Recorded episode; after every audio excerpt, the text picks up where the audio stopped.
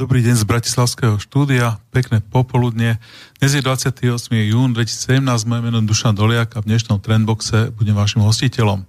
V štúdiu nebudem sám, našim hostom je Marek Kučák, analytik a bloger.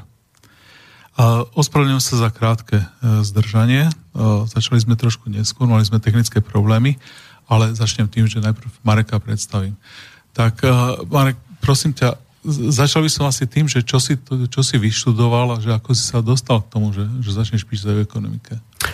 Tak vyštudoval som krízový manažment v Žiline, kde som robil aj doktorát a pracoval som na rôznych štúdiách ohľadom ekonomiky, inflácie a podobne. A tieto veci ma popohnali ku tomu, aby som sa hlbšie zameral na to, ako veci v ekonomike fungujú skutočne do hĺbky No a z toho potom vznikla tá moja práca, ktorú teraz robím. Uh-huh. A čo si robil? Tá, tá, tá dizertácia, tá, ten doktorát, e, to je po skončení vysokej školy. A ty si e, presne čo študoval teda? Jaké tento... Kri, uh... Krízový manažment. Krízový manažment? Uh-huh. A to je na akej fakulte? To je fakulta špeciálneho inžinierstva, teraz je to už bezpečnostné inžinierstvo v tom čase to bolo. Uh, no a uh, moja dizertačná práca sa venovala mikroekonomike, problémom uh, vo firmách, krízy vo firmách a podobne, um, reštrukturalizácie a popri tom som robil veci ohľadom inflácie a vyčerpania zdrojov, dlhových problémov. No a práve z týchto mojich aktivít potom vzniklo zameranie či už blogu, alebo aj publikácií práve mm-hmm. ohľadom týchto, týchto vecí. Si priamo písala o tom vyčerpávaní zdrojov, hej? Hej, hej. A jak sa volala tá, tá dizertačná práca? Moja dizertačná práca práve, že bola ohľadom uh, podnikov. Riešenie krízy v podniku, mikroekonomike. Mm. Čiže toto bolo tak, uh, tie vyčerpanie zdrojov, to bolo tak... Pomimo, projekty, čo boli pomimo. A čo to bolo za projekty? No, to si už nepamätám, to už je nejakých pár rokov. Ale tie publikácie sú verejné, tak to sa dá dohľadať. Ja, čiže normálne články sú... Áno, články, publikácie, čo sme napísali s kolegami a podobne. Na fakulte, uh-huh. jasne, aha. No, takže o, tuto si ukončil, to si robil inter, ako interný, hej? O, áno, áno, áno, tak. Takže to si ukončil v ktorom roku? To bolo pred 7 rokmi. 8 rokov je už to teraz. O, 2012, no. To, to, to beží ten čas. 2012, no ale... Som to nie, 4 roky, tak. Pred, pred 7 som začal. Hej, hej, hej. Čiže v 2012 si to, si to skončil. Okay. No a potom uh, si zostal vo fachu, alebo čo si išiel? Uh, nie. Uh, skončil som doktorát, ukončil som doktorát uh, a potom som šiel do súkromnej sféry. Venoval som sa online marketingu. V Žiline som zostal. No a nedávno som odišiel aj vo firme, v ktorej som pôsobil. No a teraz rozbieham iné veci. A venujem sa stále blogovaniu, analýzám a podobne. To by sme asi rovno mohli povedať mm-hmm. poslucháčom, že uh, tvoja webovská stránka sa volá Nemezis.sk, mm-hmm. že si aj na Facebooku, že, že, že uh, urobíš tam upozornenia a dokonca aj mailové upozornenia mi chodia, keď publikuješ niečo nové. Takže uh, no a my sme začali komunikovať niekedy spolu v 2011-2012 roku mm-hmm. asi zhruba. Mm-hmm. Tak nejako. A ani sa nepamätám, že čo to bolo. Cez Facebook sme sa dali. Myslím, že aj tak nejako. Ale nejaké spoločné témy sme mali. Nejaké, neviem, kde sa to objavilo. No, takže uh, pre poslucháčov teda uh, Marek má koľko? 31 rokov? Áno. 31. Je vyšportovaný? Hej? Si, si dlhé roky robil karate? Ale... Hej, robil som karate, kedysi kickbox. A teraz už trošku iba zaboxujem občas. Hej? Jak dlho si robil kickbox? Ah, koľko to bolo? Vyše roka, rok a pol. Hej? Uh-huh. Uh-huh. No, tak, ale to je dobrý, dobrý predpoklad, lebo aj Platón bol športovec, takže uh, tá fyzická uh, sila je potrebná zrejme, aby človek mal dostatočné svedomie, nie, sebavedomie, aby vedel povedať v týchto disciplínach o svoj názor. Si myslím. Si myslím. Treba sa vedieť oháňať. No. Aby si si mohol demokraticky presadiť svoje názory. Presne tak, presne tak. No, ja začnem rovno, sa, som si vytlačil dva články o, na, na, na Nemeziska, ktoré si písal ty. Mm-hmm. A o, tá prvá, prvá, o, prvý článok sa volal Dilemy ropného trhu a prečo sa olejári musia modliť. my sme to začali, ty si začal ten článok tým, že Saudi hrajú na všetky strany. Uh-huh. Čo to znamená? Prečo Saudská Arábia musí hrať na všetky strany? Od 70. Eh, rokov, kedy Američania odputali dolar od zlata a museli nájsť nejaký spôsob, ako exportovať infláciu. A vtedy vytvorili petrodolar. Mhm. Podložili dolár uh, ropným trhom.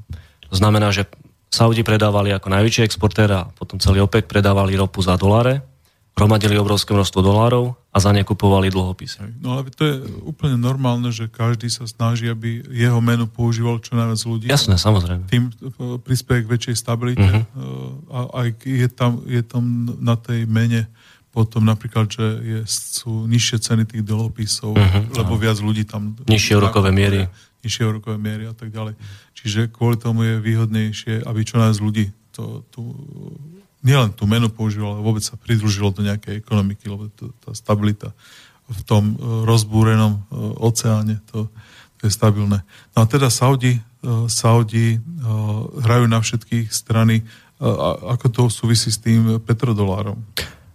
No, Amerika už nie je najväčší zákazník Saudov najväčší importér ropy zo Saudskej Arábie je Čína. Mm-hmm. A vytvorenie nového benchmarku alebo vytvorenie nového systému, napríklad predaj ropy za juany, by bolo priamým ohrozením americkej finančnej stability. Takže nemôžu to robiť otvorene, nemôžu to robiť priamo, ale tento proces je v praxi nevyhnutný, pretože Saudi sú v tomto procese stratoví. A Saudi majú kopec problémov v súčasnosti, pretože ropa šla na polovicu behom veľmi krátkeho času. Potrebujú minimálne 100 dolárov za barel, no, mali aby mali vyrovnaný rozpočet. Mali sme ju na akých e, kurzoch v 2010? Zhruba na cez 100 dolárov. Zvýše 100, hej. A teraz je teraz m, od 50, okolo 50 bola zase smeruje dole od začiatku mm. roku. Mm. Nepomohlo ani obmedzenie produkcie, takže uh, Saudi sú teraz vo veľmi zúfalej situácii a potrebujú nájsť nejaké riešenie. Čo je vidno aj teraz na ich zahraničnej politike a podobne. Okay. Uh, aká zúfalá je tá situácia Saudov? No veľmi, pretože oni sú čisto závislí iba na cenách ropy. Oni nemajú žiadny priemysel, nemajú nič, čím by mohli inak prispieť svojej ekonomike a tým, že sú odkázaní iba na ceny ropy, uh-huh. uh, budú musieť niečo robiť, čo ovplyvní cenu ropy alebo vymyslieť nejaký systém, ktorý by im pomohol, pretože majú obrovské výdavky v sociálnej sfére, financujú svoje vlastné obyvateľstvo, ktoré, ako som povedal, nemajú žiadny priemysel, oni v praxi nič neprodukujú, okrem toho, že majú diery v zemi. No a mm, vedú vojnu v Jemene, ktorá mala byť veľmi krátka a mala sa rýchlo skončiť a teraz sa ťahne už dva roky. A je veľmi nákladná. No, čiže a ešte teraz uh, Trump donesol nejaký veľký deal, nie? Mm-hmm. Z uh, 330 miliard. Alebo... Aj ako do, do budúcnosti, ale je, je, budúcnosti. je otázne, či sa to naplní v Aha. takej miere. Jasne. No každopádne, čiže máme krajinu, ktorá je, uh, koľko je tam obyvateľov? 40 miliónov, 80 môže, miliónov, môže byť, také nejaké mm-hmm. číslo, hej? A tá krajina, uh, žijú tí ľudia na púšti, nič tam nerastie. Mm-hmm. Dokonca v Jemene ešte niečo rastie, ale v Saudskej Arábii už vôbec nič, že? Mm-hmm. A títo ľudia, títo ľudia žijú vlastne len, len z ropy, čiže uh, neprežili by na tej púšti, keby... A ešte majú vnútorné, vnútorné problémy, pretože väčšina tých ropných polí sa nachádza na území, aký žijú šiti. A kráľovská rodina sú suniti. Uh-huh. A tam to je historický konflikt medzi sunitmi a šitmi. A šiti majú dosť blízko k Iránu, pretože Irán je najväčšia, najväčšia šitská krajina. Takže... Ale akože v čom spočíva ten konflikt medzi a sunitmi? Lebo ja, keď hovoríme o tých náboženstvách, ja mám v takej pomerne čerstvej pamäti rok 2000, keď som v bare sedel v Indii s mojimi kamarátmi Indami a jeden bol moslim, jeden bol kresťan, jeden bol ateista a švec, všetci, e, svor, všetci svorne sme popíjali pivo. Mm. A po prípade ešte nejakú tú zasmažku, ako sa to volá na Slovensku.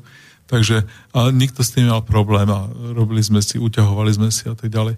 Prečo sa vlastne šíti a suniti, ktorí sú vlastne, jak u nás sú evangelici a katolíci, mm-hmm. prečo oni sa tak proti sebe, ako, aký problém majú so sebou. No ale mali sme náboženské vojny aj tu na v Európe, medzi katolíkmi a protestantmi.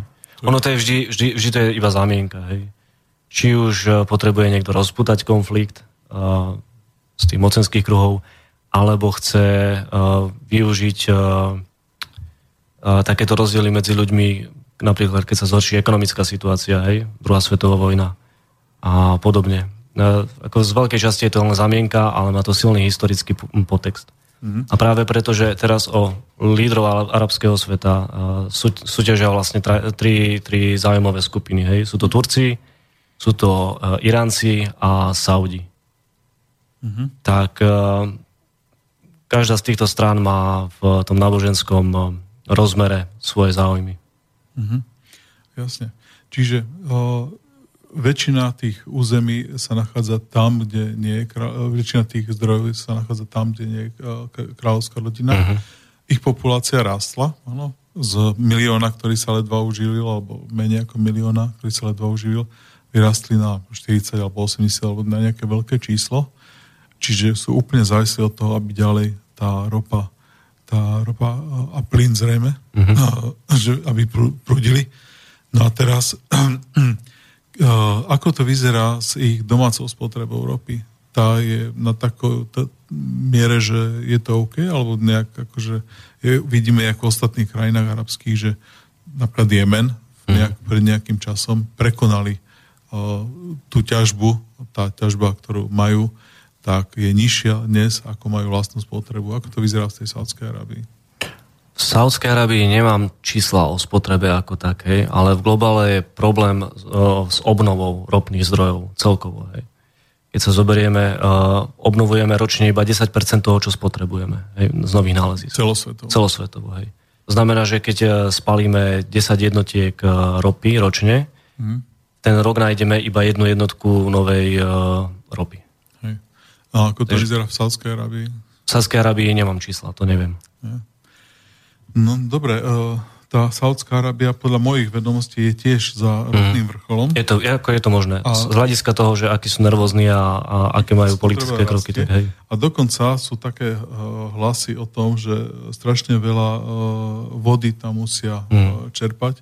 Tá, keď je ten ropný vrt, tak posledné štát, na, na začiatku, keď sa zapichne rúra do zeme, tak pod vlastným tlakom, lebo je tam plyn, tak ten plyn tlačí tlačí tú ropu. Teraz si predstaviť, že, že dá sa ten, tá slamka na spodok toho pohára a, a nad tým, nad, tým, e, nad tou vodou, nad tým, e, tou ropou sa nachádza tá, e, ten plyn.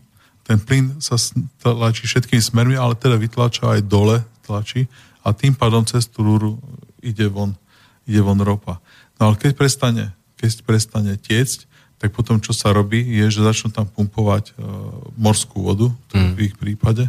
A som počul, že tam veľmi veľa ropy uh, tlačia a že to ich najväčšie uh, ropné pole sa volá Ravar, mm-hmm. takže už je za vrcholom, že už to začína klesať.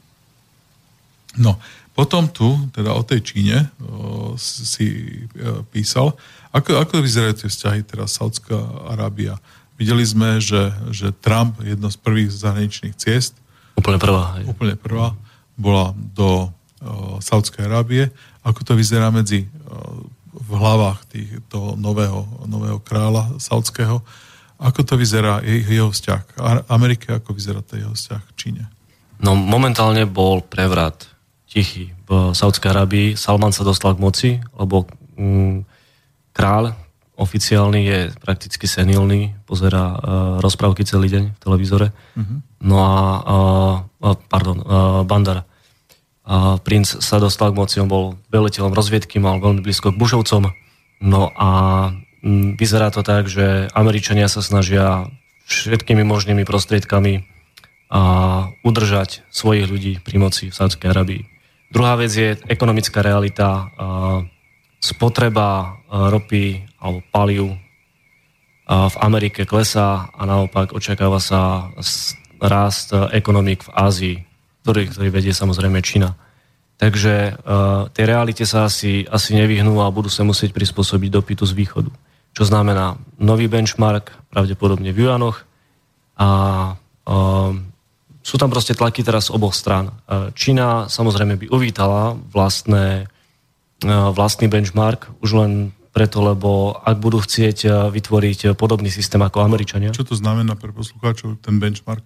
Benchmark to je ocenenie, nejaký, uh, nejaký uh, hodnota, o, o, ktorej, o ktorú sa môžu oprieť viacerí producenti, viacerí spotrebitelia. Aha, hej? Čiže Čína by privítala, keby bolo napríklad, že v juanoch uh-huh. stanovená nejaká cena. Samozrejme, pretože potom by mohli produkovať dlh bez toho, aby vytvárali infláciu. No a jak môže fungovať taký duálny systém, že jednak sú ceny v dolároch a jednak sú v juanoch? Môže takýto systém fungovať? Teoreticky by mohol, samozrejme. A všem to by znamenalo, že potom by som musel do inej parity dať aj juan, aj dolar. Mhm. Ale nemyslím si, že to zatiaľ ešte Číne vyhovuje, lebo Čína má s juanom zatiaľ svoje vlastné problémy. Takže na ten benchmark si budeme musieť počkať, ale myslím, že je to iba otázka času. Mhm. To by fungovalo prípadne tak, ako fungujú dve ceny ropy medzi Brentom a Texas. Presne. No, to sú dve rozdielne druhy ropy. No, ale takto sa bude hovoriť, že, že ropa, ktorá sa vyváža do Ázie a ropa, ktorá sa nakladá niekde, áno, áno. Že, že, a vlastne ktorá sa predáva uh-huh. v Ázii, že to je jedna cena. Áno, ale potom by musela byť arbitráž, hej, že ja by som kúpil uh, ropu, dajme tomu za juany, keby bol rozdiel cenový a potom by som ju predal za doláre. A na rozdiel by som zarobil. Takže tá arbitráž by potom spôsobila aj arbitráž uh, menovú. Áno. Medzi juanom a dolárom. Áno, áno. A to je zatiaľ veľký problém. No, a uh, písal si tam, že uh, zásoba ropy, ktorú majú Saudská Arábia, sa veľmi rýchle zmenšuje a že nedávno znížili uh, svoje celkové rezervy o 44%. Uh-huh. Odhad rezerv, hej. hej. Ja som čítal, že už majú, uh, že Venezuela je teraz, má najväčšie rezervy ropy. Uh-huh. ale, má, ale Venezuela má nekvalitnú ropu. Oni majú strašne ťažkú ropu, nákladnú. Majú, majú je síce veľa, ale je strašne drahé vyprodukovať z nej palivo. Asi o čom sa bavíme, keď, e, ak, aká je tá cena? C, e, presné hodnoty neviem, ale nedá sa to porovnať so, so saudskou ropou, lebo Saudi majú veľmi lacnú ropu, najlacnejšiu v praxi, hej, uh-huh. keď sa to tak vezme. No a e, pri súčasných cenách ropy je podstatná časť tých zásob, ktoré má Venezuela, zbytočných, pretože mm, rafinácia tejto ťažkej ropy by sa rovnala prakticky nákladom, za ktoré by ju predali. Uh-huh. Z, toho, z toho vlastne prámení veľa problémov, ktoré v súčasnosti Venezuela má. Hej, čiže e, momentálne, e, keby sme to dali na, na tie ceny, takže e, Venezuela má cenu ropy povedzme 50 dolárov. No, napríklad. A Saudská Arábia? Saudská Arábia oveľa menej, dajme to možno polovicu, ani to nie. Áno? Uh-huh. Čiže Saudská Arábia vždy ako zarába. Áno, áno, áno. No, no, ale napriek tomu tu hovoríš o tom, že nemajú uh, vyrovnaný rozpočet uh-huh. Saudská Arábia a že predávajú uh, svoje zásoby, svoje... Áno, Aramko predali spoločnosť svoju najväčšiu ropnú. Už to predali? Hej, hej. Predali to práve Číňanom. To som nevedel, no. to, to už dobehlo, hej, hej, dokonca. Hej. Aha. Čiže to, to predali, no mali tie suverénne fondy, uh-huh a to začalo... No oni prepalujú, oni prepalujú obrovské množstva teraz dlhopisov, aby vyrovnali tieto diery v rozpočte. Hej, čiže mm-hmm. prepalujú znamená, že predávajú áno, na, áno. na trhu a peniaze používajú. Takže oni vlastne majú tak uh, nákladný ten sociálny systém, tá, tá, tá celá krajina. Plus vojna. Plus vojna v Jemene, že musia tieto uh, rezervy. Keby týmto tempom uh, tie, tie svoje rezervy, ten suverénny fond predávali ako dlho to im vydrží? Koľko rokov vydržia? To netuším. Tak to odhadí presne. Ja som niekde čítal, že 3 až 5 rokov, čiže mm. akože to nie je veľa, veľa peňazí. No a teraz sa chcem opýtať na to, hej, ten, to sme sa rozprávali, o tom vyrovnanom rozpočte. A, no a teraz o lacnej rope sa povoláme, hej. Momentálne ropa stojí 50 e, dolárov plus minus za barel, za, za súdok. Ako to bude vyzerať v budúcnosti? V blízkej budúcnosti alebo v ďalekej budúcnosti? Môžeš dať aj jedno, aj, aj v blízkej, budúcnosti, v blízkej budúcnosti bude ropa lacná. Problém je, že keď je lacná ropa, je málo investícií. Uh, pre offshore a pre uh, väčšie projekty je treba aspoň tých 70 za barel, Hej, hej, a, počkaj, offshore to je tá v mori. A v plošinách, hej. Na plošinách, a to sú veľmi nákladné projekty. Kedy si nás stačilo urobiť dieru do zeme, hej, v Saudskej Arabii a mali sme ropu. Mm-hmm. Teraz tie náklady sú podstatne vyššie, lebo sa musí vybudovať plošina, to sa ešte nevie, či sa nenarazí na kapsu a tak ďalej. Je tam veľké riziko, sú tam veľké náklady. A aby sa otvorili významnejšie projekty, treba aspoň 70 za barel.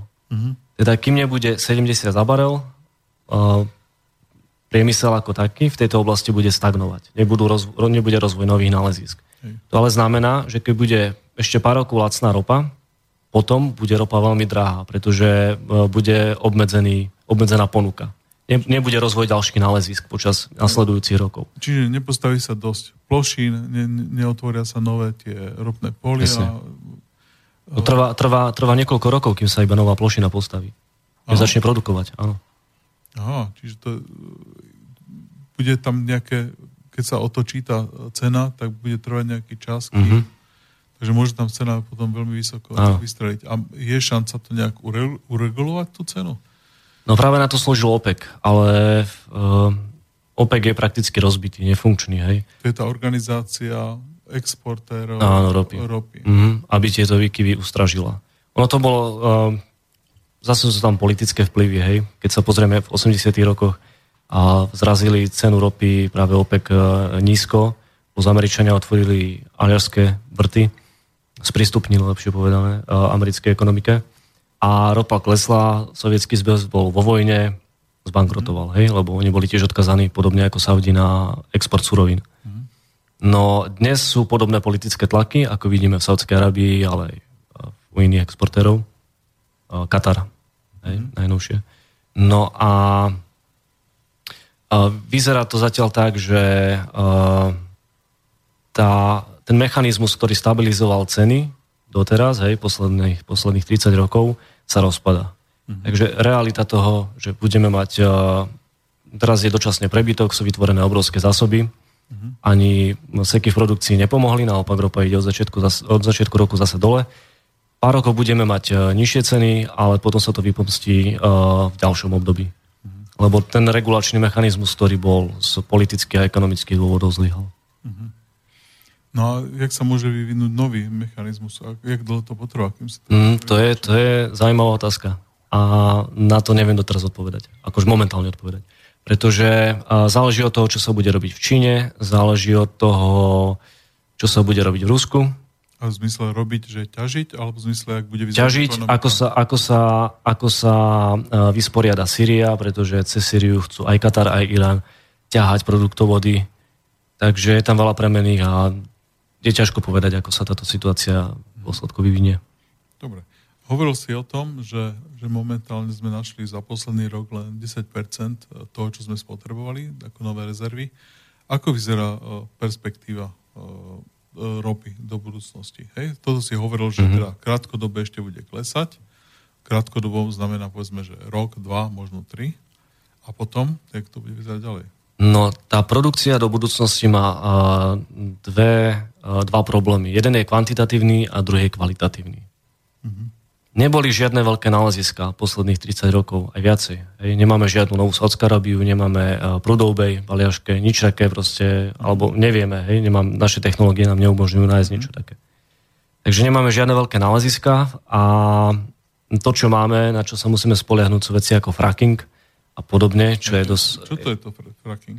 Fracking je uh, spôsobenie malých zemetrasení, uh, frak, frakovanie alebo narušenie určitej vrstvy v zemskej kôre uh, pomocou plynu a, a špeciálnej takej tekutej zmesi, ktorá nám pomáha uvoľňovať z tejto zo zemskej kôry uh, plyn a ropu. A, či natlačíme do zeme nejakú zmes Áno. a tá vytláča... Spôsobíme fraktúry v zemskej kôre, v určitej vrstve, ktorej sa nachádza ropa. A je to veľmi nákladný proces. Ako som povedal, e, pred 100 rokmi nám stačilo urobiť dieru do zeme a mali sme čistú ropu. Hej. Investovali sme jednu jednotku energie, získali sme 100. V súčasnosti aj veľké spoločnosti sú niekde na úrovni 5 ku 1. Teda, aby sme získali 5 barelov ropy, musíme investovať 1 barel. Hej. Čo je dosť podstatný rozdiel, pretože v súčasnosti, ako funguje naša civilizácia, ktorá je postavená na uhlovodíkových palivách. A sme tak na hranici udržateľnosti civilizačnej. Hej. To 1 ku 5 sa ešte dá. A ale to sa dostávame už ku tomu kvalitatívnemu problému, nielen ako kvantity, že nemáme žiadne veľké náleziska, ale aj ropa, ktorá nám ostala, tie, ktoré máme, sú nekvalitné. Uh-huh. Sú s nimi spojené vysoké náklady a vysoké riziko, musíme vrtať vo vode, hej, v mori, musíme robiť frakovanie, ktoré má tiež svoje dôsledky na ekológiu a podobne. Za polárnym kruhom. Áno, áno. A hlbokomorská. Áno, áno. Čiže uh, si veľmi teda, veľmi teda pesimistický ohľadom... Ohľadom uhlovodíkových palív určite. Či netýka sa to len ropy, ale aj ďalších palív? Áno, uhlovodíkových ako takých, aj a plyn. Čiže plyn a ďalšie uhlovodíky sú ešte uhlie, nie? No, uhlie, uhlie, uhlie, uhlie máme dosť, ale auta nedokážu jazdiť na uhlie. No, to, za druhej svetovej vojne Nemci uh, destilovali. Hej, len tam je zase ten problém, že museli spalovať energiu, aby vytvorili energiu. A, čiže to je neefektívne. Je to neefektívne. No, uh-huh. uh, no a kedy, kedy by sa to mohlo teda, tá nízka cena uh, na tú vysokú, hej? Vravíš, že teda je nejaký tvoj odhad, že, že kedy mm. by sa to mohlo pohnúť? Dva roky, tri roky. Ak to bude, ak bude ropa na týchto úrovniach. Po troch rokoch určite. Takže je šanca, že by na tých úrovniach... Eh, Ak eh, nevyvedú niečo Saudi, že rozputajú nejaký konflikt umelo, aby zdvihli cenu ropy, tak eh, dávam tomu také 3 roky. Dobre. Takže uh, dajme si nejakú pesničku. Dajme si nejakú... Uh, tak ešte nie, ešte sa opýtam jednu otázku. Uh, píšeš tu o uh, permskej báze v Severnej Dakote že dosahuje vrchol mm-hmm. produkcie. Uh, vo Forbese alebo vo Fortune som videl, som videl článok, je to už nejaké 4 roky, a potom na, ešte v trende uh, bol uh, druhý článok a vlastne záverom toho bolo, že všetko je vyriešené, že tejto, tejto uh, ropy, ktorá je v tej severnej Dakote, že, že tejto, to je taký druh uh, menej kvalitnej ropy, že toho je viac ako normálnej ropy a že to budeme ťažiť a že teda máme na ďalších 500 rokov dostatočné množstvo e, ropy. E, no a tu teda píšeš, že, e, že perská báza v Severnej Dakote dosahuje vrchol produkcie. Ako to vyzerá teda za celé Spojené štáty, táto netradičná mm. ropa? No, uh, my tej ropy môžeme mať na 500 rokov, hej. Otázka je, za akú cenu bude. Pík, znam, pík neznamená, že nebude ropa, že proste v, v určitom bode nedostaneme nič. Pík znamená, že ropa, ktorá nám zostane, bude drahá a bude neefektívne ju ťažiť. Mm-hmm. Takže v súčasnosti dosahujeme tú hranicu, kedy uh, tá permská báza, ktorá je, čo je vlastne obľúbené miesto práve na frakovanie, mm-hmm. dosahuje pík, uh, maximálnu produkciu. Mm-hmm. A ďalší rozvoj alebo ďalšie e, úsilie pre to, aby sme dostali e, uhlovodíkové palivy práve, palivo práve z permskej bázy bude vysoko nákladné a praxi sa už nemusí oplatiť. Mm-hmm. Ono ešte pár rokov z toho bude určite nejaký, nejaký zisk, ale zvlášť teraz, keď už akože rastú rokové miery, lebo celý biznis frčal na lacnom kredite, mm-hmm. a bude ne, extrémne neekonomické ťažiť túto ropu. Ona tam bude ležať, ale nebudeme ju môcť využiť. Dobre, tak dajme si pesničku a po pesničke sa vrátime teda k tej lacnej rope ešte raz. Come here, baby. You know you drive me up a wall The way you make good for all the nasty tricks you pull Seems like we're making up more than we're making love And it always seems you got something on your mind other than me Girl, you got to change your crazy ways You hear me? Say you're leaving on a 7:30 train and that you're heading out to Hollywood.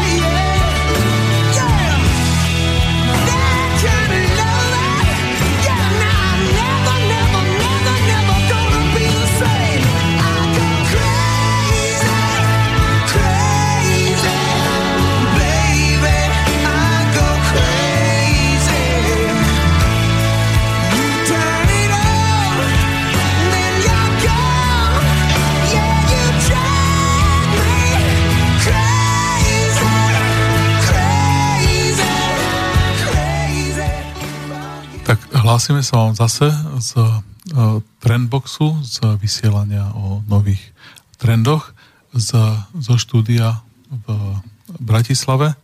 Môžete nám telefonovať, naše telefónne číslo je 0950 724 963 a s našim hostom Marekom Kučákom sa rozprávame uh, momentálne o rope a teda rozprávame sa o ekonomike, o, o trendoch, ktoré budú formovať uh, formovať našu budúcnosť. Dobre, vrátim sa teda k, k ťažbe ropy a k tomu, že tá ropa je momentálne veľmi lacná. Čítal som, a teda už viackrát som to aj komentoval, že, že tie ropné spoločnosti potrebujú ďaleko vyššiu cenu ropy, aby boli ziskové. Ako vyzerá teraz momentálne ziskovosť tých veľkých ropných spoločností? No momentálne je to strašne slabé. Už len z toho dôvodu, že uh, cena aj napriek uh, obmedzení produkcie, ktoré urobili Saudi, stále uh, klesa. No a ide o to, že nielen o ten biznis model, ktorý majú, hej, že ropa je lacná, ale aj o úroveň dlhu, pretože za posledné roky boli nulové úrokové miery uh-huh. a tieto spoločnosti nabrali obrovské množstvo dlhu, zvlášť frakery. Veľké spoločnosti majú tiež problémy, však e, niektoré si museli požičiavať, e, aby mohli zaplatiť dividendy. No a frakery to už je liga sama o sebe, ktorí v praxi vyrábali z dlhu ropu. Mm. Pretože tie projekty pri normálnych úrokových mierach by neboli efektívne a urobili takú vec, že zobrali dlh, lacný, rozvinuli projekt, vytvorili proste, uh, urobili, urobili spoločnosť, uh, no. pred, predali akcie a uh, mohli uzavrieť uh, spoločnosť. Hej. To znamená, že uh, ziskovosť ako taká pri súčasnej úrovni dlhu v tomto sektore je veľmi ohrozená. A to je tá druhá strana. Hej. Máme lacnú ropu a obrovské množstvo dlhu. Takže tieto spoločnosti budú krachovať aj také veľké spoločnosti, ako je Chevron, Shell. Jasné, jasné. Ro- Ro- Rockefellerovci sa prvýkrát v histórii dezinvestovali úplne z ropného priemyslu. Uh-huh. Uh, takže uh, a je to aj jeden z dôvodov, prečo sa uh, nie sú nové náleziska zrejme. Hej, hej, áno. Keď nemajú na to peniaze, tak... No normálne nálezisko by bolo problém rozvinúť, hej, preto sa robili také exotiky ako Shell a podobne. Uh-huh. Rozumiem. No a tu sme hovorili o veľkých spoločnosti a ako sú na tom tie krajiny, ktoré, uh, ktoré ťažia ropu?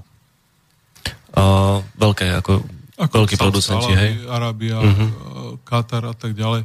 Pri týchto nízkych cenách ropy cítia to tam v tých krajinách? Určite, určite. A, ako to tam vyzerá? Aký je dopad na, na, na tú ekonomiku tých krajín? Tie vlády sa momentálne snažia, aby dopad na ekonomiku nebol, hej? Lebo uh, oni mali zabehnutý ten model, že uh, populácia dostane zadarmo peniaze, štedrý, štedrý sociálny program mali, hej, väčšina, väčšina producentov, možno na z Emirátov, ktorí sa snažili, Dubaj sa snažil rozvinúť určitý priemysel, ale vlastne to fungovalo tak, že populácia nechá na pokoji e, vládnúcu vrstvu a vládnúca vrstva bude časť omrvinky z tých ziskov ropy, hej, dávať populácii. Mm-hmm. No a tento sociálny kontrakt je teraz ohrozený. Pretože samotné vlády nebudú mať peniaze, aby financovali svoj chod, nie to ešte, aby rozdávali peniaze chudobe. Čiže tak to, čo sme videli napríklad v prípade Egypta, že Egypt, keď bol záropným vrcholom, tak ten dotovaný chlieb najprv mal, bol znehodnotený nejakými plevami a bol čas, že už sa nedal jesť, že potom nejaké piliny do toho pridávali a úplne na konci to zrušili, no. že tie, tie dotácie na chlieb. Či niečo podobné čaká aj tie, tie ropné krajiny. No dobre, no tak e, namalovali sme si, že ako to, ako to bude vyzerať. Ako to môže vyzerať, uh, že tieto ceny ropy, ako sa premietnú do ceny benzínu, mm-hmm. ceny nafty motorovej, ktoré poznáme tu na, na Slovensku. Ak cena ropy pôjde dole, cena benzínu nepôjde dole, ak cena ropy pôjde hore, tak cena benzínu pôjde hore. No. Tak to funguje u nás na no, Slovensku. No, len, ja si pamätám, že, že najvyššie ceny sme mali niekde euro 40 mm-hmm. za benzín. Aj. A momentálne sme euro, euro, mm. euro 0,1, euro 0,5, ako ktorá Aj. pumpa. Ten, ten rozdiel nebude veľký. Až kým skutočne nepocítime dôsledky tej lacnej ropy o pár rokov. Myslím, že okolo toho jedného eura plus minus 20% e, by sa to mohlo držať, ale potom, ako som povedal, sa to vypustí v budúcnosti. Hej. Keď budeme zase na 100 dolároch, možno 200 dolároch a potom dojdeme do bodu, keď už nebude vôbec ekonomické ropu využívať. Hej. No tak si hovoril, že 2-3 roky teda môžeme byť uh, zhruba na to Zatiaľ, hej. Hej, hej. Ak, ak, ak, ak sa nezmenia niektoré veci, hej. Čo sú to tie veci? No, tie veci sú iné technológie, hej, že by sme časť technológií začali nahrádzať, ale myslím, že ten časový úsek je strašne malý. Muselo by byť koncenzus medzi producentmi, muselo byť nejaké globálne úsilie, ktoré by toto zvládlo. Hej. Využívanie mm, železnice pre, pre transport uh, tovaru naprieč uh, Euráziou a podobne, aby sa obmedzila spotreba ropy v lodiach a podobne. Ale to niečo, niečo, také, niečo také je teraz... To sme sa na fyzike učili na, na gymnáziu, že, že námorná doprava je, že je lacnejšia ako železničná. Uh, je lacnejšia, ale stále potrebuje ropu. Aha, a tá železnica môže jazdiť na čokoľvek. Aj na elektriku, hej, hej. Postavia sa reaktory a Čína, Čína sa v tomto teraz snaží vyvíjať určitú iniciatívu. Plánujú vybudovať 200 nových reaktorov. Aj jeden článok som nedávno tomu venoval, prečo bude uran dobrý. Mm je to môj favorit. No ale to by chcelo globálnu, globálnu iniciatívu, niečo ako Marshallov plán globálny práve na toto. A uránu máme dosť, hej? Či nemusíme sa tam... O, zatiaľ nie je to také akutné ako s ropou.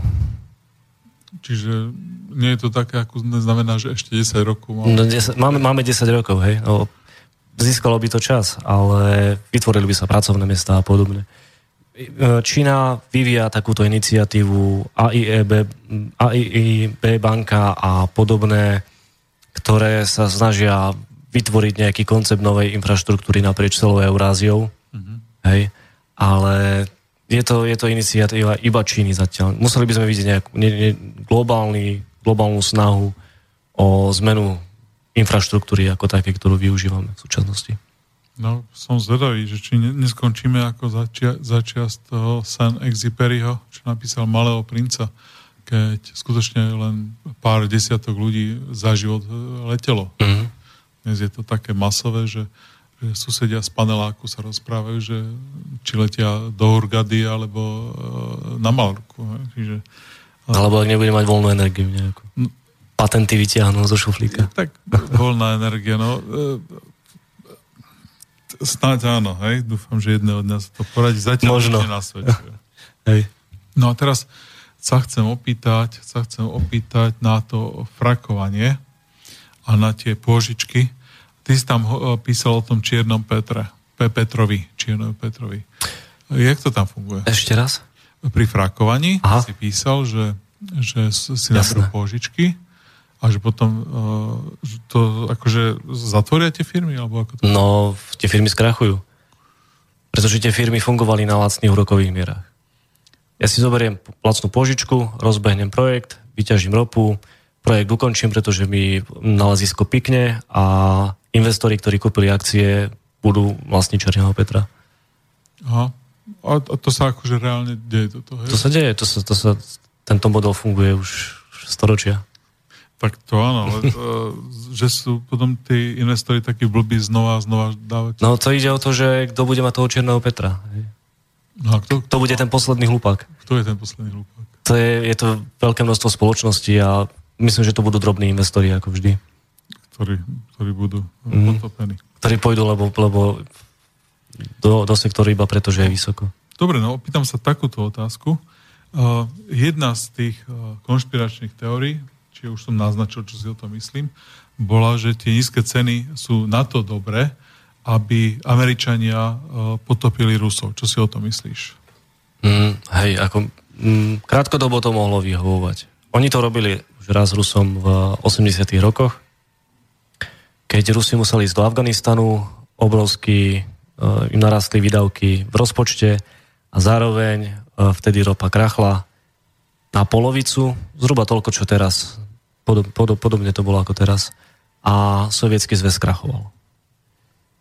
Dnes urobili, alebo ak sa budeme držať toho, že Američania za týmto stoja, čo môže byť z určitej miery pravda, ale e, skôr tam išlo o hru Saudov, o to získať e, podiel na trhu, znižiť, znižiť e, cenu, krátkodobo e, odplaviť e, frakerov a podobnú konkurenciu a počase zase e, pomaly zvyšovať e, cenu, tým vlastne ovládnuť e, väčšiu časť trhu.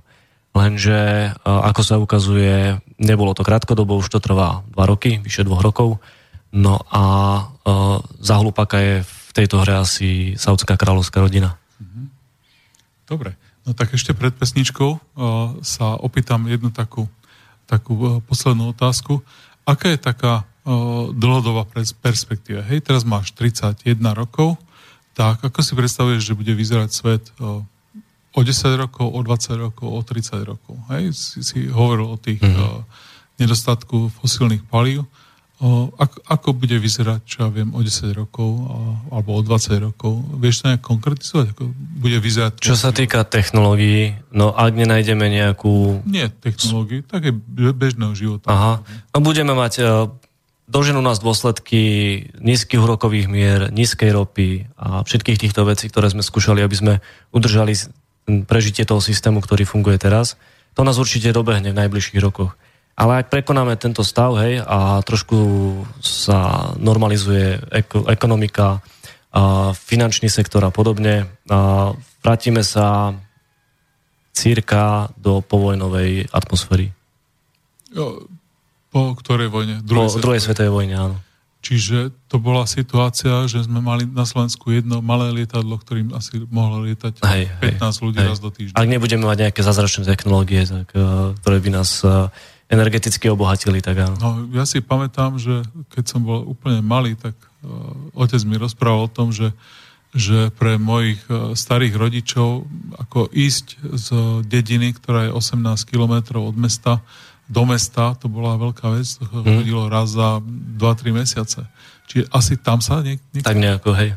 Čiže žiadne auta, vlaky. Bohatí ľudia, dôležití ľudia budú mať auta, budú mať k dispozícii technológie, ktoré im umožia rýchlu komunikáciu, rýchly presun a podobne, ale uh, 90% ľuďom pri, sú, pri súčasnom trende uh, tieto technológie nebudú dostupné, si nebudú môcť dovoliť.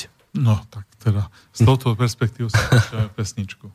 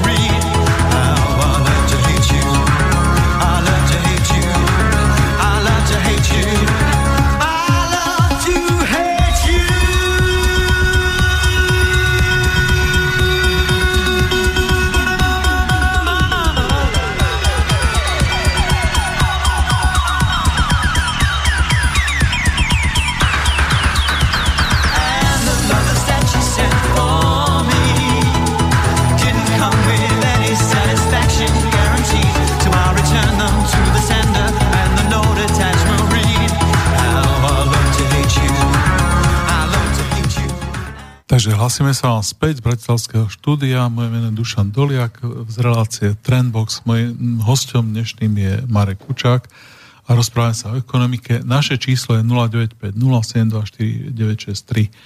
No, o, hovorili sme o tých zdrojoch, hovorili sme o tom, že krátkodobo ešte 2-3 roky e, vydrží táto situácia o, v cene ropy, ale potom, že, že tá cena pôjde hore, to tak až, až tak to bude kritické, že že môže prísť situácia, kde sa vrátime niekam do 50. rokov, že ľudia nebudú cestovať. No a teraz sa ťa chcem opýtať. Tak nebude to takto narazové, no. že, že naraz bude sek o 3 roky a, a civilizácia sa rozpadne. Ale budeme cítiť dôsledky drahej ropy opäť. No a, a už to bude asi v takej fáze, že tá drahá ropa bude ďalej a ďalej e, rásť. Hej, tá cena. Čiže a, tá cena ropy bude rásť, postupne sa to bude zhoršovať. Uh-huh. Ako, ako to budeme vidieť na tých číslach, ako je rast HDP a nezamestnanosť? A čo sa stane s tými dlhmi, ktoré sme si mm. teraz vytvorili? No, tak v praxi, keď si zoberieme, už teraz máme toľko dlhu, že rezervy a ropné, ktoré máme, nebudú stačiť na to, aby sme ten dlh splatili. To už je teraz jasné. Hej. Mm.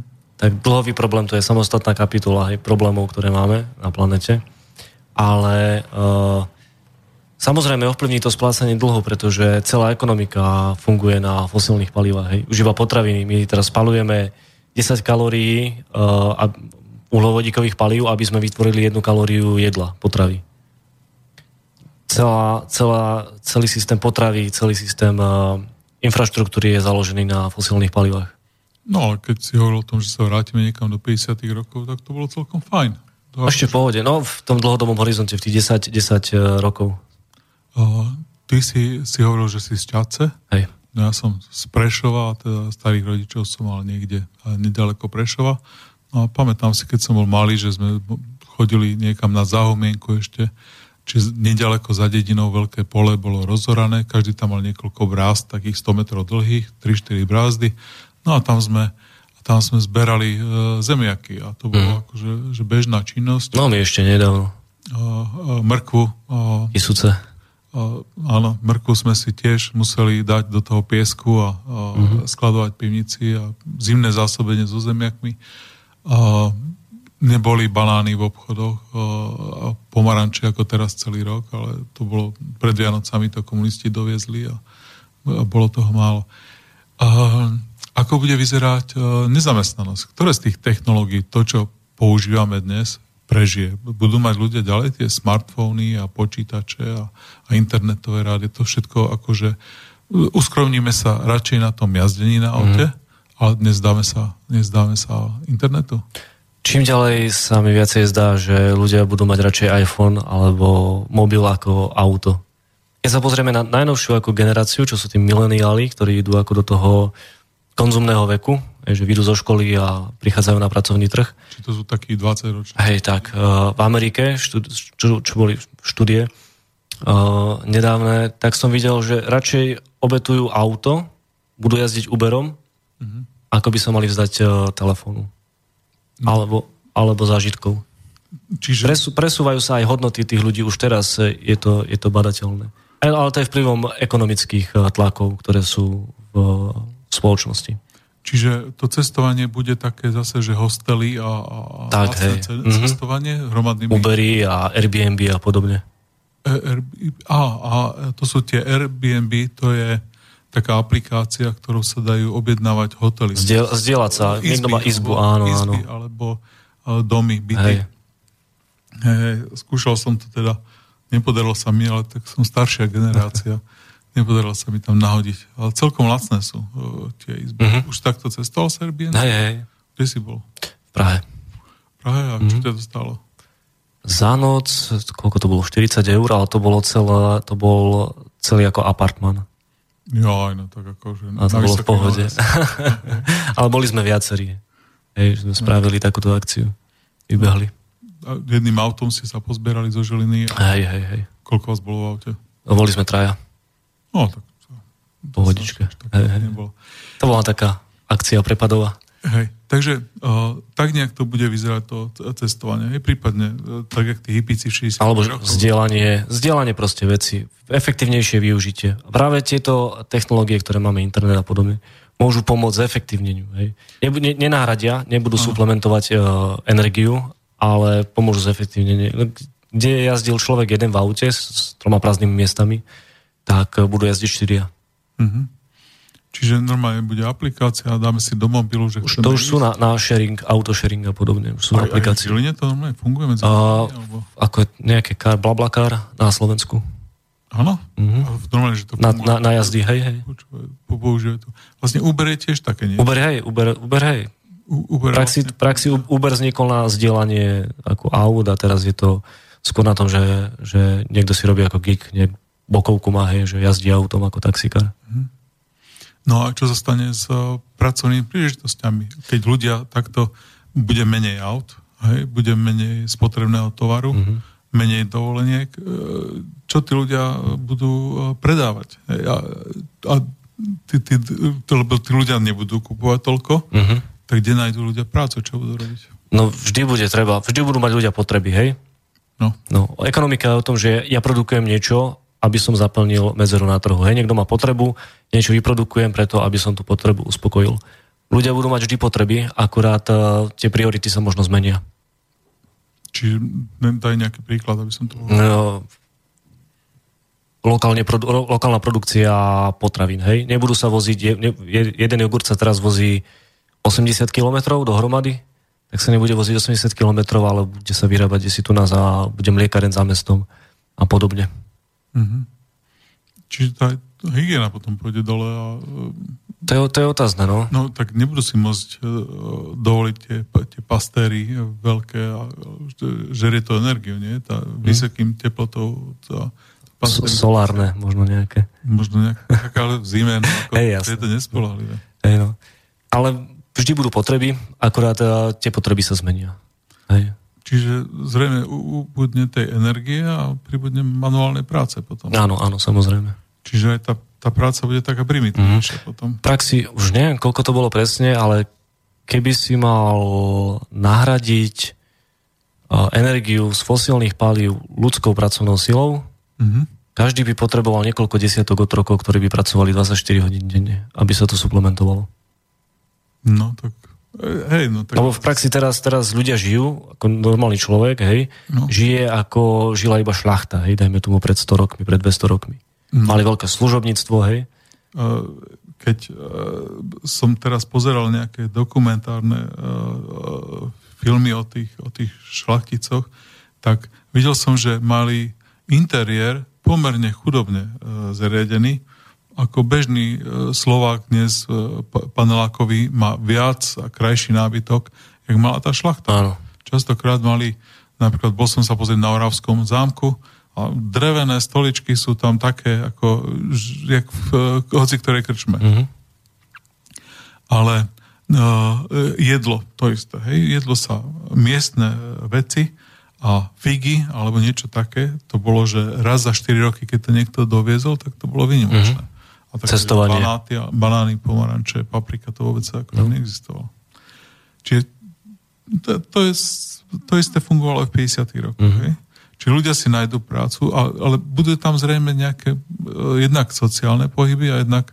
Bude tlak na lokalizáciu určite. Už proste nebude sa, nebude sa robiť uh, to, že potraviny budú veľa cestovať. Hej. Čo sa bude dať robiť lokálne, bude sa robiť lokálne. Ako je tam veľa príležitostí, si myslím, hej, lokálne farmy a podobne, uh-huh. lokálni producenti uh-huh. nábytku, nábytok sa nebude voziť cez posveta, kde si z Číny, ale urobí ho tu na stolár. Toto som zvedavý, lebo ten nábytok napríklad to už je nejaká vec, ktorú si človek nekupuje veľ, veľmi uh-huh. často a tá efektivita s tými strojmi je ďaleko vyššia, ako keby to mal človek robiť no, Ale zase, keď si pozrieme kvalitu nábytku teraz a kvalitu nábytku možno ešte pred 50 rokmi, hej. A vieš, že som o tom včera rozmýšľal? Môj otec je učiteľ, no, učil na učiteľskej škole a ja si pamätám, ako mali urobenú tú tabulu a celé to bolo také, že sa dalo posúvať hore-dole na takých kovových, kovových lankách A všetko to bolo ručne urobené. Čiže prišiel stolár a na mieste v každej triede to, to urobil. Teraz, keď sa pozriem, jak to tam majú, jak to tam majú v tých triedách urobené, všetko je to, to z tých e, lepených drevených mm-hmm. dosiek, všetko sa to robí niekde, niekde ďaleko, ale čo som si všimol, že sa im to po nejakom čase začne rohy dvíhať, nafúkovať sa to, že, že to napije nejakú vlhkosť a, a podobne. Čiže tá, a vtedy to bolo také, že, že urobil to stolár, ale 100 rokov to mohlo, vyzeralo rovnako. Áno. A sa to opravovalo, že keď to, sa to zlomilo, sa to zlepilo a tak ďalej. No tak to hej. Ako bude vyzerať, ako bude vyzerať oblečenie ľudí? Hmm. Prírodnejšie materiály, lebo obrovská, obrovské množstvo oblečenia je produkované z ropy. Mm-hmm. Hej, plasty. Ale myslím, že bude tendencia k organickým materiálom a na to, aby vydržali. Hej. Keď si zoberieme školská taška pred 50 rokmi, to mali tri generácie ľudí pomaly. Hej, tri generácie detí. Deti sa na tom sánkovali a, a prežilo to, hej. A teraz si kúpi človek e, tašku alebo dieťaťu kúpi a vydrží mu to sezónu, sa mu to rozpadne. No, to je pravda. To je pravda. Dobre, no, tak namalovali sme dlhodobé perspektívy. Vráťme sa k tomu nášmu dlhu a k tomu, že aké môžu nastať teraz uh, tie, tie behom najbližšieho roka, dvoch, troch. Sme hovorili, že ešte je stále lacná ropa. Môže alebo nemôže sa stať, že, že bude nejaký veľký pohyb, nejaký, nejaká veľká kríza alebo, alebo naopak, že sa konečne podarí rozhýbať tú ekonomiku. Ako mm. to ty tam vidíš toto? No myslím, že ten problém v globálnej ekonomike je akutnejší ako ropa. Hej? Lebo vytvorme si perspektívu. Bola kríza 2008. Mm-hmm. Reakciou centrálnych bank na, kríze, na, na tú krízu bolo, že zrazili úrokové miery na nulu. Mm-hmm. Tým umožnili všetkým entitám, či už sú to spoločnosti, štáty, obyvateľstvo sa obrovsky zadlžiť. A keď si zoberieme iba USA, dlh sa zdvojnásobil od poslednej krízy a máme obrovský korporátny dlh, spotrebný dlh je zase na, rekordnom, na rekordných číslach. A akcie sú rekordne vysoko, realitný trh je tam, kde bol počas krízy, akurát vtedy to boli šialené ceny, dnes, sú to, dnes je to ekonomické ozdravenie. Hej? No, ale keď hovoríš ty o tom dlhu, tak uh, zase som počul ekonomov, ktorí uh, hovorili, argumentovali takto. No vytvoril sa rekordný uh, drh, ale komu to tí ľudia dlžia?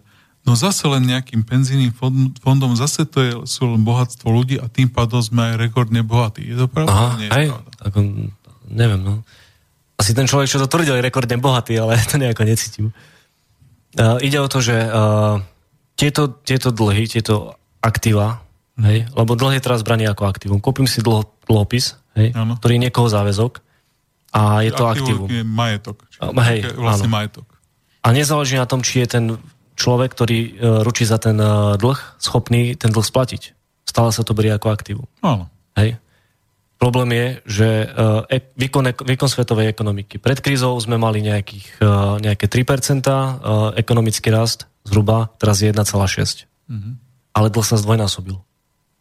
Aha. Čiže my vlastne ten o, spôsob, jak dosahujeme ten rast, je, že sa zadlžujeme. Áno, presne tak. A zadlžujeme ale, sa... Ale čo, čo, čo je ironické, kedy si, hej, dobre, o, požičiam si jednu jednotku dlhu a mám dve jednotky o, produkcie, hej, mm-hmm. o, DPH. Mm-hmm. A, a, DPH, HDP. A teraz už akékoľvek množstvo dlhu vytvoríme, o, ekonomický rast uh, rastie vlastne iba minimálne. Mm-hmm. Takže už, to je, už sme na hranici, kedy nie je racionálne sa zadlžovať. Aj keď sú úrokové miery prakticky na nule. No a uh, keď, OK, čiže nie je kde sa zadlžovať, uh, už zač, stagnuje to zadlžovanie, áno, že sa mm-hmm. vytvára menej toho nového dlhu. Ako to bude pokračovať ďalej?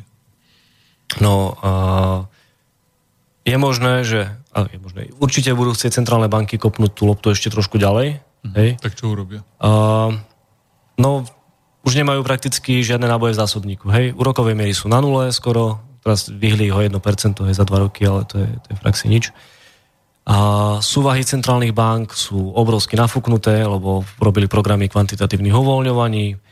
Jedine, čo môžu robiť, tlačiť peniaze, obísť uh, bankový sektor a financovať projekty priamo. Hej? Mm-hmm. Že urobia, Hitler to robil v Nemecku, keď vlastne štát priamo financoval uh, diálničnú sústavu. Hej, že budú proste, urobia injektáž likvidity priamo do ekonomiky. Už to nepôjde cez, cez komerčné banky, ktoré budú požičiavať, hej, a ako cez rezervnú bázu, ale budú poskytovať peniaze priamo do ekonomiky. A to je asi už také po, posledné, čo môžu spraviť možno o pár rokov e, posunú tú, tú veľkú krízu, aj keď e, je tam zase veľa faktorov z východu, či im to oni dovolia. Ale, lebo hej, urobia sa veľké projekty, nejaký New Deal, aj v Amerike to mali hej, e, za Roosevelta. No aj teraz Trump nejaký 33. Áno, áno, áno. Ako tam veľa vecí tomu smeruje, že práve toto bude, toto bude krok, ktorý podniknú. Otázne je, či to bude a ako to bude fungovať. Ono na chvíľu sa, na chvíľu sa nezamestnanosť zniží, alebo proste ľudia si nájdú trošku roboty pri tých infraštruktúrnych projektoch. Čiže krátko a podobne. predtým, keď prestaneme používať auta, vytvoríme obrovskú... Áno, hej, urobíme obrovskú... Diel, hej. No, a postavíme mosty no. a výškové budovy a, a čo ešte? Čo by sme ešte mohli postaviť? No. Uh, prístavy. Nové ministerstva. Železnice. Nové krajské úrady? Hej, hej. Áno, Určite čiže... úradníkov je málo, treba ich viacej.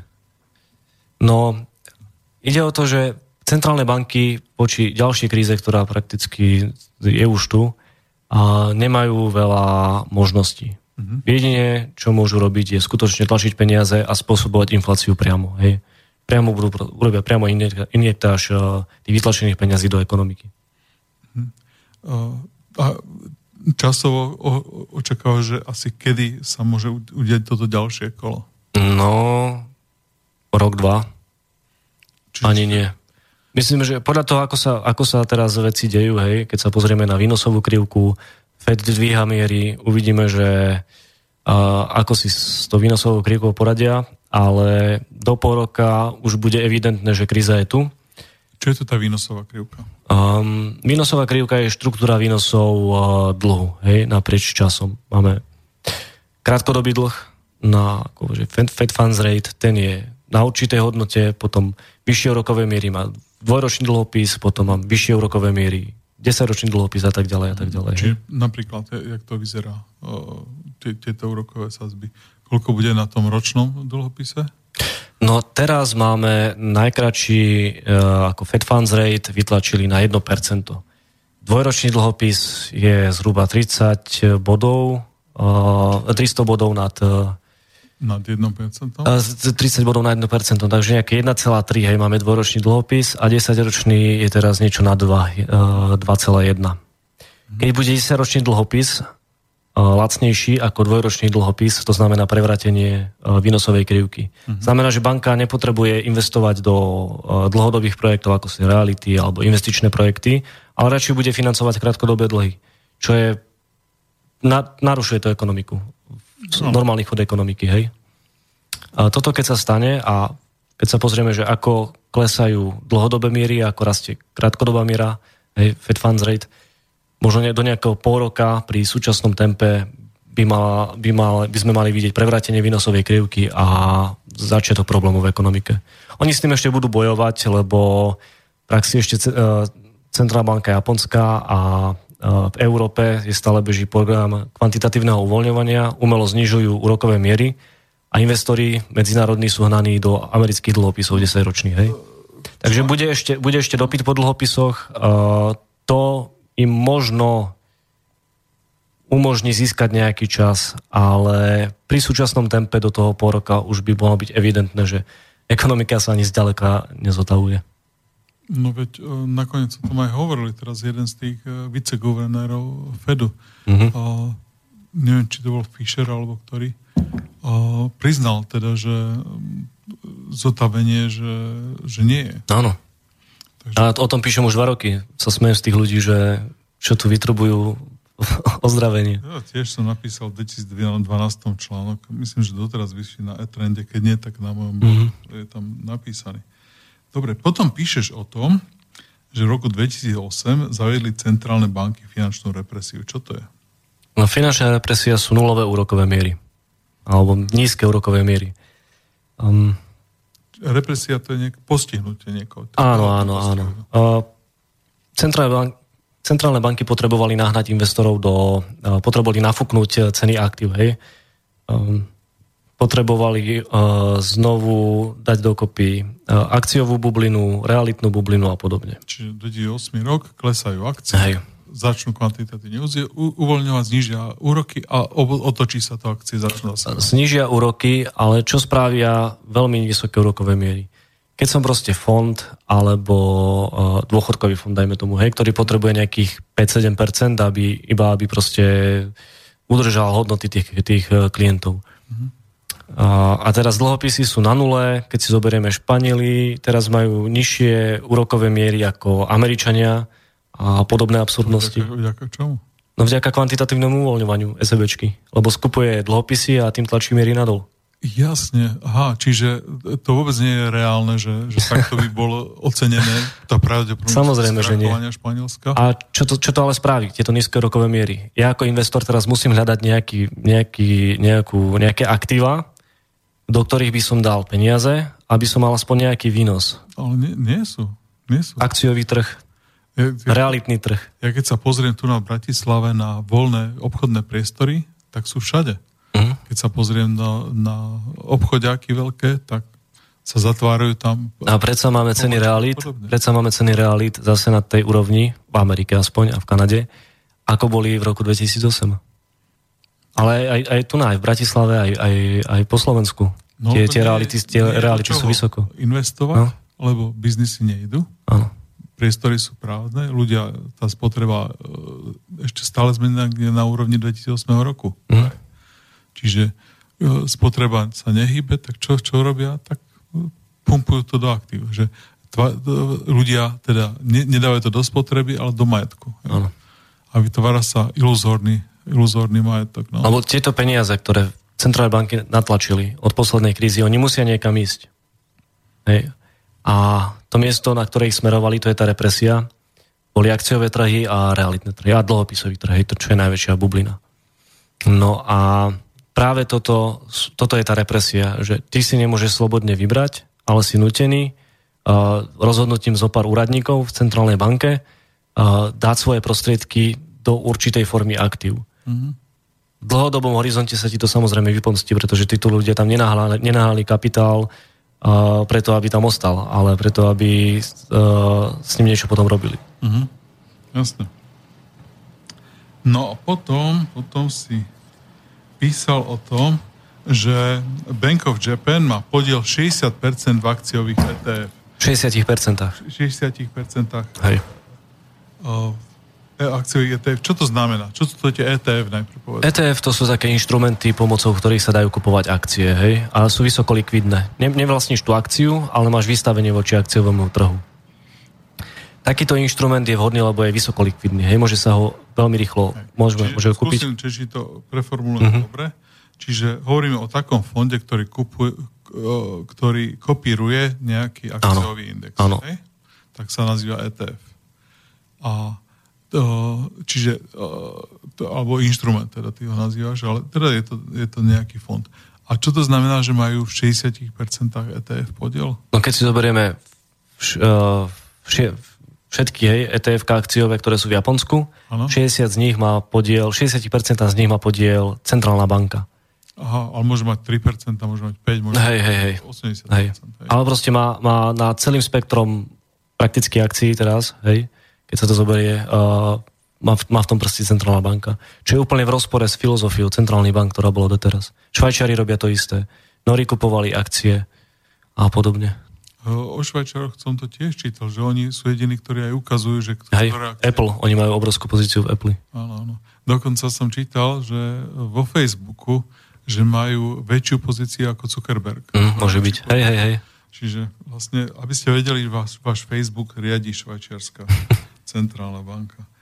Uh, dobre, no a uh, písal si, že centrálne banky za prvý kvartál tohto roku napumpovali do ekonomiky 1 bilión dolárov ročne.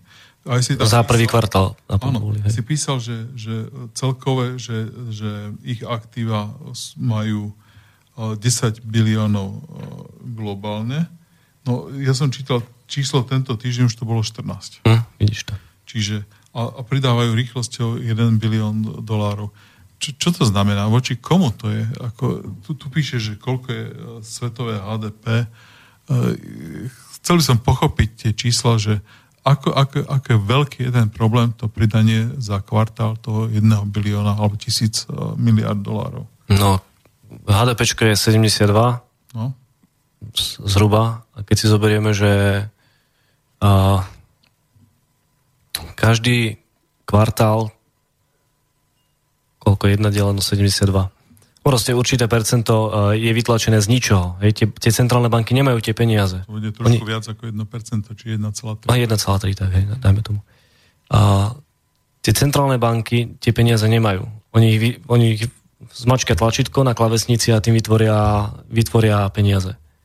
A, Čiže to sú inflačné peniaze. A, no, uh, v praxi ako tvrdia oni, že sú sterilizované, lebo oni zoberú tie peniaze a vykúpia z bank nejaké skrachované aktíva ktoré by na trhu v živote nepredali, zoberú si ich akože na svoje knihy, hej, účtovné a ako protihodnotu poskytnú tej banke peniaze.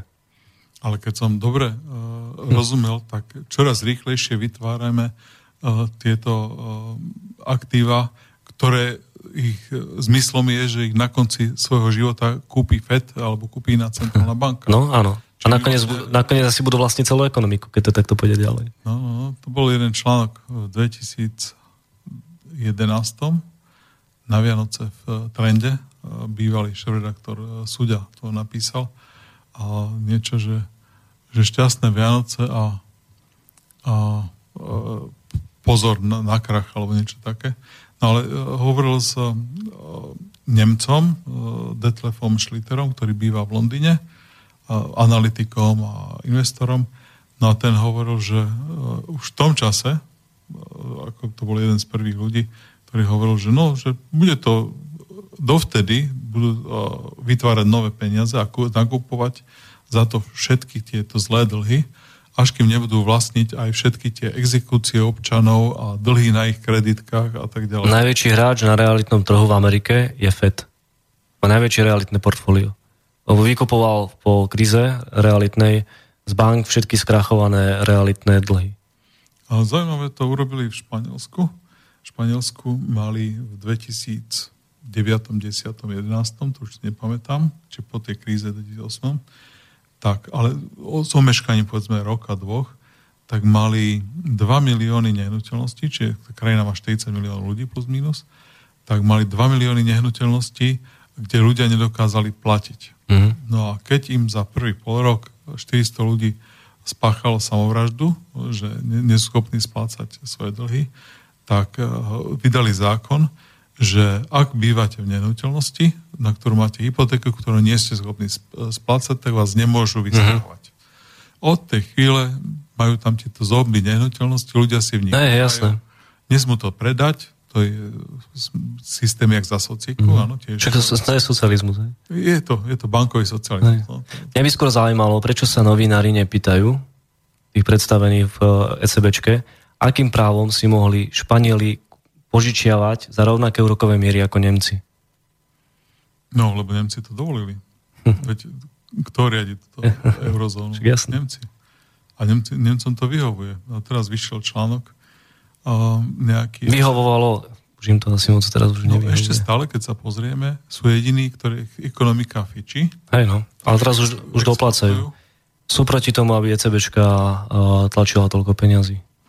Tak e, zase je rozdiel... Lebo tieto, tieto no, krajiny no, ako Španielsko, Taliansko, no. keby ECBčka nemala program kvantitatívneho uvoľňovania, tak sú chytené v dlhovej pasci.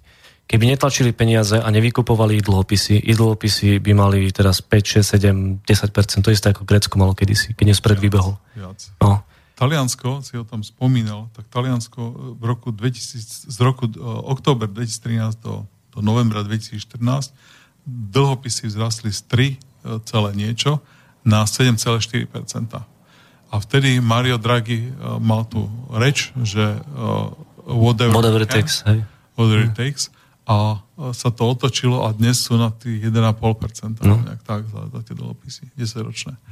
No, čiže, čiže keď by sa to nezastavilo vtedy na 7,4, tak touto rýchlosťou, keď sa o 4% to zrastlo za jeden rok, tak by po roku uh, mali ďalších 11%, po ďalšom roku 15%, po ďalšom roku 19% a po ďalšom no. roku by rozparcelovali Taliansko pre dr- drobných investorov. Hej? Ako, ako Grécko. No, to ešte je ďaleko od toho, že, že skutočne Coca-Cola ešte nemá na Akropole reklamu, ale kľudne sa to môže stať, že je, ľudia si kúpia všetky práva na no. muzejné činnosti. Od, od, odpredávali celé ostrovy. Gréci. No. Bohatým ľuďom. Dobre, čiže globálne je svetové HDP 72 biliónov, 72 tisíc mm-hmm. miliard a v globále máme 220 biliónov dlhu. Mm. A komu to dlžíme? Keď máme, uh, to je trojnásobok, trojnásobok svetového HDP, voči komu to dlžíme? Však keď je vytvorený dlh, tak voči niekomu to musí byť. No voči tým bohatým ľuďom. Čo sme my všetci, hej? Tých čo, čo, sme, čo sme my všetci, jasné, hej. 13 biliónov, tie, čo sme umelo natlačené, ešte stále mi zostáva, že nejakých 50-60 tisíc miliard že dlžíme niekomu a, a kto to je? Fondy, veľké spoločnosti. Fondy, veľké spoločnosti. Uh-huh. Vlastne tie, Aj, dôchodkové fondy majú obrovské portfólia dlhopisové. No. Ak sa bavíme iba o štátnych dlhoch. Uh-huh. A ako, ako sa to bude vyvíjať toto ďalej? Hej? Čiže uh, začneme, začneme sa odlžovať akým spôsobom? Nezačneme sa. Ako tento, tento dlhový problém je vyriešený dvoma spôsobmi. Hej? buď krachom celého systému a začať od znova, alebo so škrtaním dlhom. Jak bude vyzerať ten krach? Tak bude vyzerať uh, Mad Max scenáriu. Hej? No, akurát o tomto... Keď si zoberieme, všetko funguje teraz na kredite. Hej? To, to máš ako roku. sme sa o tom presne pred reláciou a že či počúvam Chrisa Martensona Hej. a hovoril som, že mal rozhovor s Tainterom, mm-hmm. čo je autor také veľmi známej knižke o kolapse civilizácií a, t- a Chris Martenson vytiahol ten Mad Max scenár pre, pre poslucháčov. Je to ten e, šialený Max Rahomel Gibson, taká troj uh, sci-fi, taká uh, Posl- Posledný bol dobrý, to bol veľmi dobrý film, sa mi páčil. Ten, ten nový, hej? hej, hej. Ten, čo natočili, no. Fury. No a teraz uh, on hovorí, ten Tainter, že on má výhradu voči tomu, že celý, celom tom uh, filme si tak šťastným spôsobom si tam jazdia na tých autách.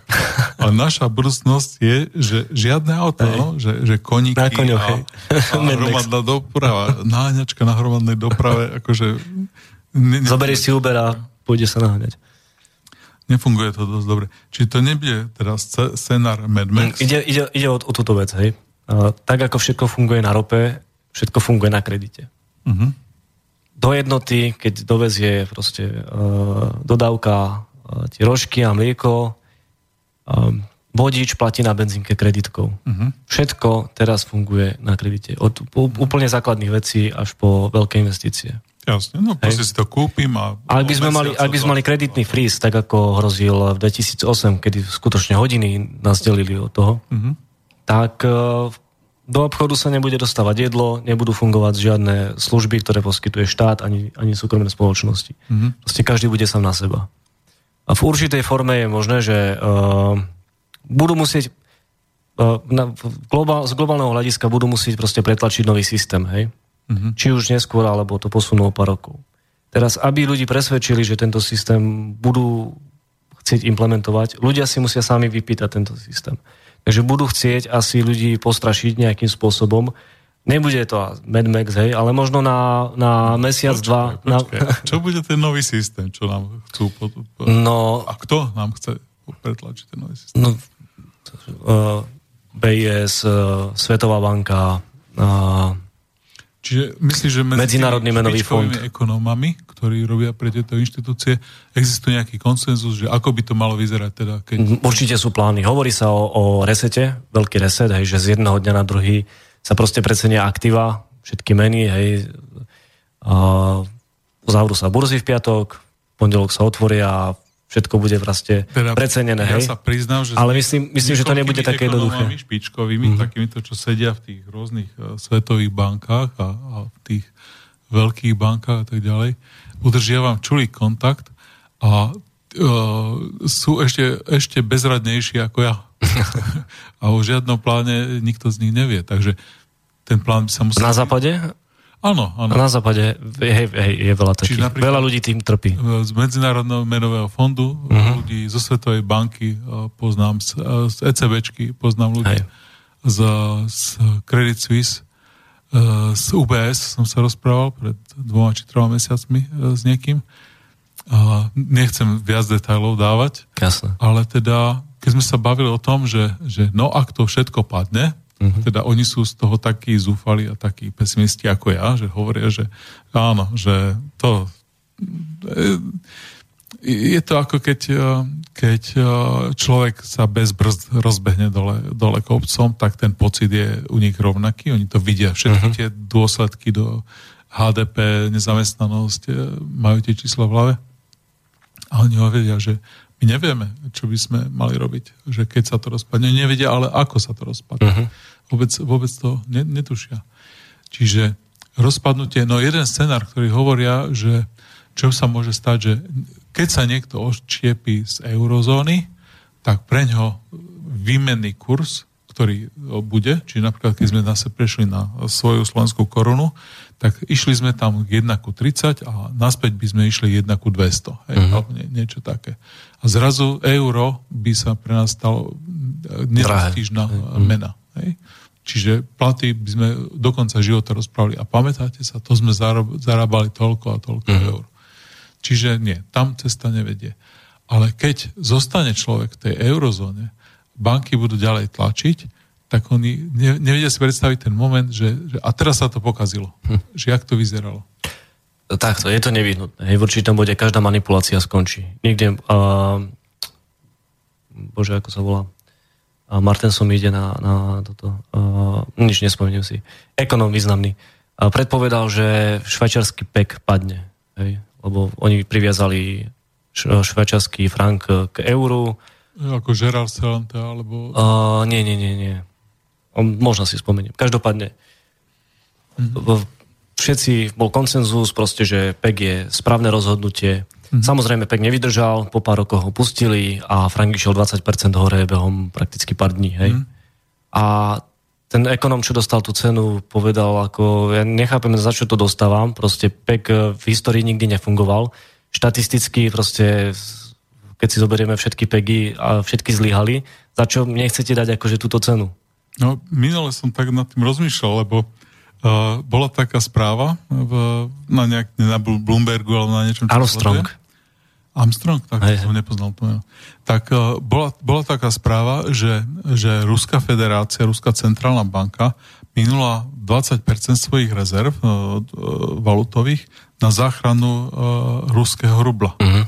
Aj som tak rozmýšľal, a, a oni majú tých 500 miliard uh, dolárov, koľko majú v rezervách, čo je teda, minuli asi 100 miliard dolárov, ja som tak rozmýšľal, že za 100 miliard dolárov, čo všetko by sa dalo no. nakúpiť. Ako bežný Slovak to má, že koľko pív by sa... A čo by sa jeden bili- za ten bilión, ktorý centrálne banky natlačili, keby sa to no. neinvestovalo do, do bank? To vychádza koľko na jedného obyvateľa? Keď je nás miliarda, povedzme, alebo Rusov, Rusov je 100, 100 miliónov, povedzme 160 miliónov, hej? Ale Rusi, Rusi tak ako Číňani, oni sa pripravujú už, už na tú fázu potom, hej? No, dobre, Zhromadia zlato. Skúsme si to vyrátať, že koľko tam dali na jedného Rusa, hej? Ja, akože takto, hej? No, no mm-hmm. takže je ich tam 100 miliónov a, a dali tam 100 miliard. Čiže to je tisíc e, dolárov na mm-hmm. jedného obyvateľa. Hej? Môže byť. Za tých tisíc dolárov to by im výrazne pomohlo, však tam priemerné platy sú koľko? Nejakých 300, 200 no. dolárov, hej? Čiže to by im výrazne pomohlo. No a, a myslíš, že teda sa chystajú nejakým spôsobom? Určite, no určite. a jak, jak sa chystajú? Zlato kupujú ako divy. Číňania to isté. A prečo to robia? No lebo keď e, proste keď padne tento systém hej, podložený na dlhu, lebo mm-hmm. všetky meny teraz fungujú ako uh, protistrana dlhu. Hej. Mm-hmm. Keď padne dlhový systém, už, už žiadna krajina sa ani palicou nechytí systému, v ktorom by boli meny podložené dlhom. Budú musieť byť podložené aktívami. A to bude v prvom rade zlato. No, počkej, Preto Čína... Nám môžu povedať, že a dnes používate slovenskú korunu a zlata máme 30 tón, alebo koľko má Slovensko. Hmm. A, a viac nebude a dovidenia. Ako myslíš? No, že nenakúpia Slovensko viac, ale povedia, že na, na každej bankovke slovenskej korune, keby sme sa vrátili na slovenskú korunu, mm. bude napísané, bankovky sú kryté zlatom a inými aktívami Národnej banky Slovenskej. No a čo sú tie aktíva? Musí prebehnúť audit. Proste to musí byť niečím podložené. Ale uh, potom, keď padne táto... Chceš povedať, že, že FED bol zauditovaný? FED nebol zauditovaný od 50 rokov. No, no presne. Ale presne. No ale bude musieť byť, lebo, lebo keď uh, vznikne nová koruna, uh-huh. vytvorí sa nové portfólio, ktorým sa podloží uh, táto mena, musí byť nejaký transparentný systém medzinárodný, pretože by sme sa nemohli zaradiť do medzinárodného obchodu. Na základe momentálnej parity. Sa, ja... Na základe momentálnej parity, ale zase, ak budeme mať iba portfólio dlhopisov, ale to hovoríme iba o vyčlenení jednej krajiny. Ja hovorím o pade celého systému tohto dlhového, hej? Ako to Potom bude, bude... že, že pre, padne naraz aj bankový systém a kreditky prestanú fungovať a tak ďalej. To, to je dosť akože... Ja si viem predstaviť, že nejaká vetva padne. Hej, že uh-huh. padne a hej, bude, bude, to, bude to pomaly, ale budú, budú uh, jednotlivé časti tohto systému kolabovať. Ale zasiahne to aj to jadro. Proste prejdeme od uh, mien krytých dlhom, dlhopismi, k menám krytých aktívami. A ono to fungovalo, ono to fungovalo proste do nejakého 81. Rozumiem, môže to fungovať tak, že malá krajina periférna, Rumunsko, Bulharsko... Zimbabwe chce, Zimbabwe chce teraz uh, uh, menu kryť uh, zlatom. No, hej, ale ten mechanizmus toho, že najprv malá krajina skrachuje, hej, čiže uh-huh. skrachuje Moldavsko, Rumunsko, Bulharsko, proste krajiny, ktoré nie sú veľké a sú, nie sú až veľmi, veľmi, veľmi bohaté. Budú nutené prejsť na svoju menu, uh-huh. musia odstúpiť, lebo nie sú schopné splácať, už im nikto nepožiča, neviem, nejaký dôvod politický, vnútorne sa niečo im pokašle, tak oni si prejdú na svoju menu, hneď sa tá mena devalvuje a zrazu, zrazu ochodomnejú. A, te, a teraz ostatné krajiny si povedia, aha, tak aby sa nám to nestalo, tak rýchle musíme to kryť zlatom. Áno. A čiže takýto mechanizmus bol. Aha. Ale keď to robí jedna krajina takáto malá, tak Viem, aká je situácia na tom zlatom trhu, píšem o tom, píšem o to dosť. Taká mala, keby to e, urobil nejaký Lukašenko alebo kto, tak uh, má vojnu, hej, keby chcel menu kryť zlatom. Teraz Čína opohnala Zimbabwe, mm. lebo Mugabe už uh, syfilis mu bráni vykonávať funkciu. Nevedel, že má syfilis. S vysokou pravdepodobnosťou. No, uh, E, testujú práve teraz, ako bude Amerika reagovať na to, keď si taká menšia krajina, ešte v Afrike, e, dovolí menu začať kryť zlatom. Ako, lebo zlato je konkurencia dolára priama. Hej? Mm-hmm. Máme dolárový systém od Bretton Woodu. Dolár bol najskôr ako podoprený zlatom, hej, tak mm-hmm. bolo to, bol to také dvojzapra, dvojzapražie. Mm-hmm. A, ale od 81.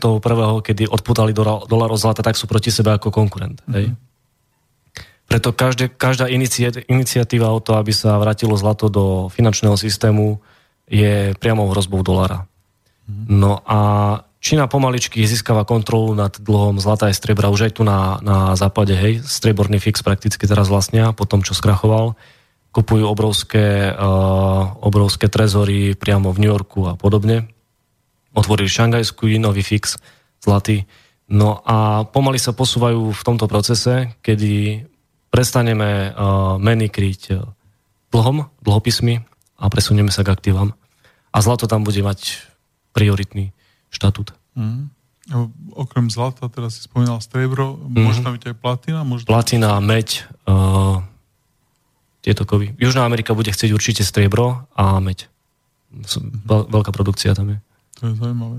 Čiže... To je niečo reálne, aby, aby, aby tá mena, tá, tá tá bankovka mala za sebou niečo, čo sa bude dať reálne využiť. Čiže uh, ja si to vysvetľujem tak, že kedykoľvek prídem do banky a poviem, že vymente mi to za zlato a oni to urobia. Mm, no, to vlastne... teoreticky hej, ale neviem, či to bude v malých nominálnych hodnotách. Ale vo veľkých by to mohlo byť. Tak keby som prišiel s miliardou hej, jasné, dolárov, jasné. tak mi Áno. vymenia za zlato. Áno. A to je vlastne tá... Áno. Alebo bude nejaký proste depozit a kde sa to bude dať vymeniť. Aha, rozumiem, rozumiem. Čiže len mne to pripíšu akoby na účet, ale tak, je to uložené mm-hmm. veľké áno, banke, nejakom veľkom trezore. Čiže to si myslíš, že je budúcnosť určite, menového určite. systému? A toto by asi kedy mohlo radovo nastať? No, to je dobrá otázka. behom rokov, pár rokov. A ja si myslím, že to už je v príprave. Východ sa na to chystá, východ je pripravený. O tom východe Hej. to vieme. Vieme o Rusoch, vieme o Číňanoch. Čína, uh, teraz do SCO uh, pribudla India a Pakistan, mm-hmm. dva veľkí rivali, takže vlastne SCO je teraz 50% globálnej populácie. India je obrovský vlastník zlatých rezerv, hej. Populácia, obrovský apetit po zlate. Mm, východ je pripravený a čaká sa na, iba na to, kým Západ začne kolabovať. Aby bol prinútený. Čiže počkaj, čiže je možné, že, že to, čo vidíme, že, že Putin je čoraz drž, drzejší vo svojich prejavoch mm-hmm. a že sa stretávajú o nás bez nás, Číňania, Rusi, Indovia. Jasne. A stále dookola, že si robia nejakú organizáciu a tak ďalej tak to je známka toho, že, že všetci tak majú nakúpené rúžové okuliare, pukance a kolu a čakajú, kedy, kedy tu napadneme. Oni majú svoje problémy, hej, tam je obrovská miera chudoby v tej časti ako kontinentu. Ale akože hej, no, e, my pôjdeme dole, oni pôjdu hore. My nemáme kde ísť inde s našim dlhovým zaťažením ako dole. Proste tie dlhy sú nesplatiteľné. A ak by sa mali nejako vyrovnať jedine za cenu veľkej devalvácie. Mm-hmm. To je jedna vec. Za to východ je na tom biedne, e, má obrovský priestor na rast. Je tam chudoba a Dajme tomu tá chudoba, keby sa im životný štandard možno zdvojnásobil, nebude to stále na úrovni nás, ale bude to pre nich veľký pokrok. Dobre, tak pred chvíľou sme hovorili o tom, že sa, my sa vrátime tu na do 50 rokov. Uh-huh. Kam sa vrátia oni? Oni pôjdu s nami, ale 50 roky je v mnohých častiach uh, akože pokračoval. Hej, hej, hej, hej. To by sme boli radi. Keď budú mať železnice, keď budú mať pitnú vodu a podobne. Dobre, tak dajme si jednu pesničku a po, po pesničku budeme pokračovať. Come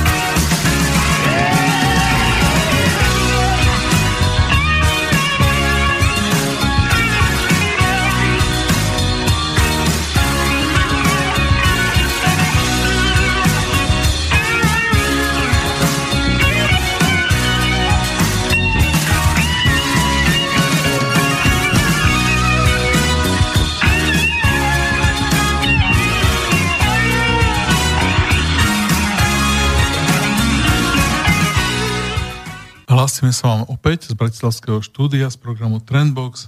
Našim dnešným hostom je, je analytik, bloger Marek Kučák a rozprávame sa o, o kríze, ktorá tu bola, ktorá je a ktorá, ktorá ešte príde, o našich zdrojoch.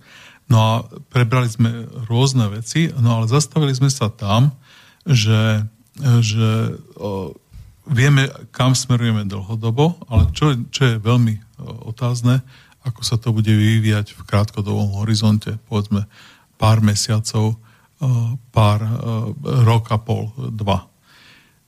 Veľa ľudí hovorí, že môže prísť nejaký rýchly kolaps, rýchly pád, ktorý niečo, sa niečo stane. Hovorili sme o tom, že ešte sú pripravení centrálne banky ešte urobiť nejakú akciu, že priamo nakupovať nejak, nejaké veci. No ja sa chcem opýtať, že vidíme, aká je cena akcií a uh, videli sme v 2008 roku, to bolo veľmi silne korelované, že, že keď uh, padli tie akcie, tak krátko potom, 3-4 mesiace, sme videli aj u nás na Slovensku, že začalo sa prepúšťanie ľudí a rast nezamestnanosti. Ako to sa odvinie asi tentokrát, tieto veci? Ja si myslím, že tentokrát to bude niečo, ako sme videli v 20. rokoch. Hej? Kedy Fed ťahal úrokové míry hore a akcie rastli, rastli vlastne s výtlakmi mier. Ide o to, že a, ako sú precenené a, akcie a tak ďalej, hej? lenže my sa dostávame na koniec kreditného cyklu dlhodobého. A vtedy nejde o to zarobiť, ale nestratiť peniaze všetky títo bohatí ľudia, investičné fondy veľké, medzinárodní investori idú na istotu. Mm-hmm. Ide o to nestratiť peniaze, nezarobiť. Preto sa kupujú Apple a Facebooky, ktorí aj keď príde nejaký otraz v ekonomike, stále budú mať široké marže, alebo budú mať proste veľa ľudí. Nepre, nepre, neprestanem chodiť na Facebook len preto, proste, že som stratil robotu. Hej. Nakúpili aj Amazonu, všetci vlastne Amazon. Áno. Amazon je uh, hore v nekonečne, Áno. ale zisk žiadny. Hej. Áno, ale keď, keď proste skrachujú štáty, dlhopisy, mm-hmm. máme rekordnú dlhopisovú bublinu, proste nie je veľa miest, do ktorých umiestniť peniaze. A ide o to nestratiť. Aj keď krachuje ten Amazon, ostanú proste nejaké aktíva. Mm-hmm. Keď vyhlasí bankrot štát, tak e, investor nedostane nič.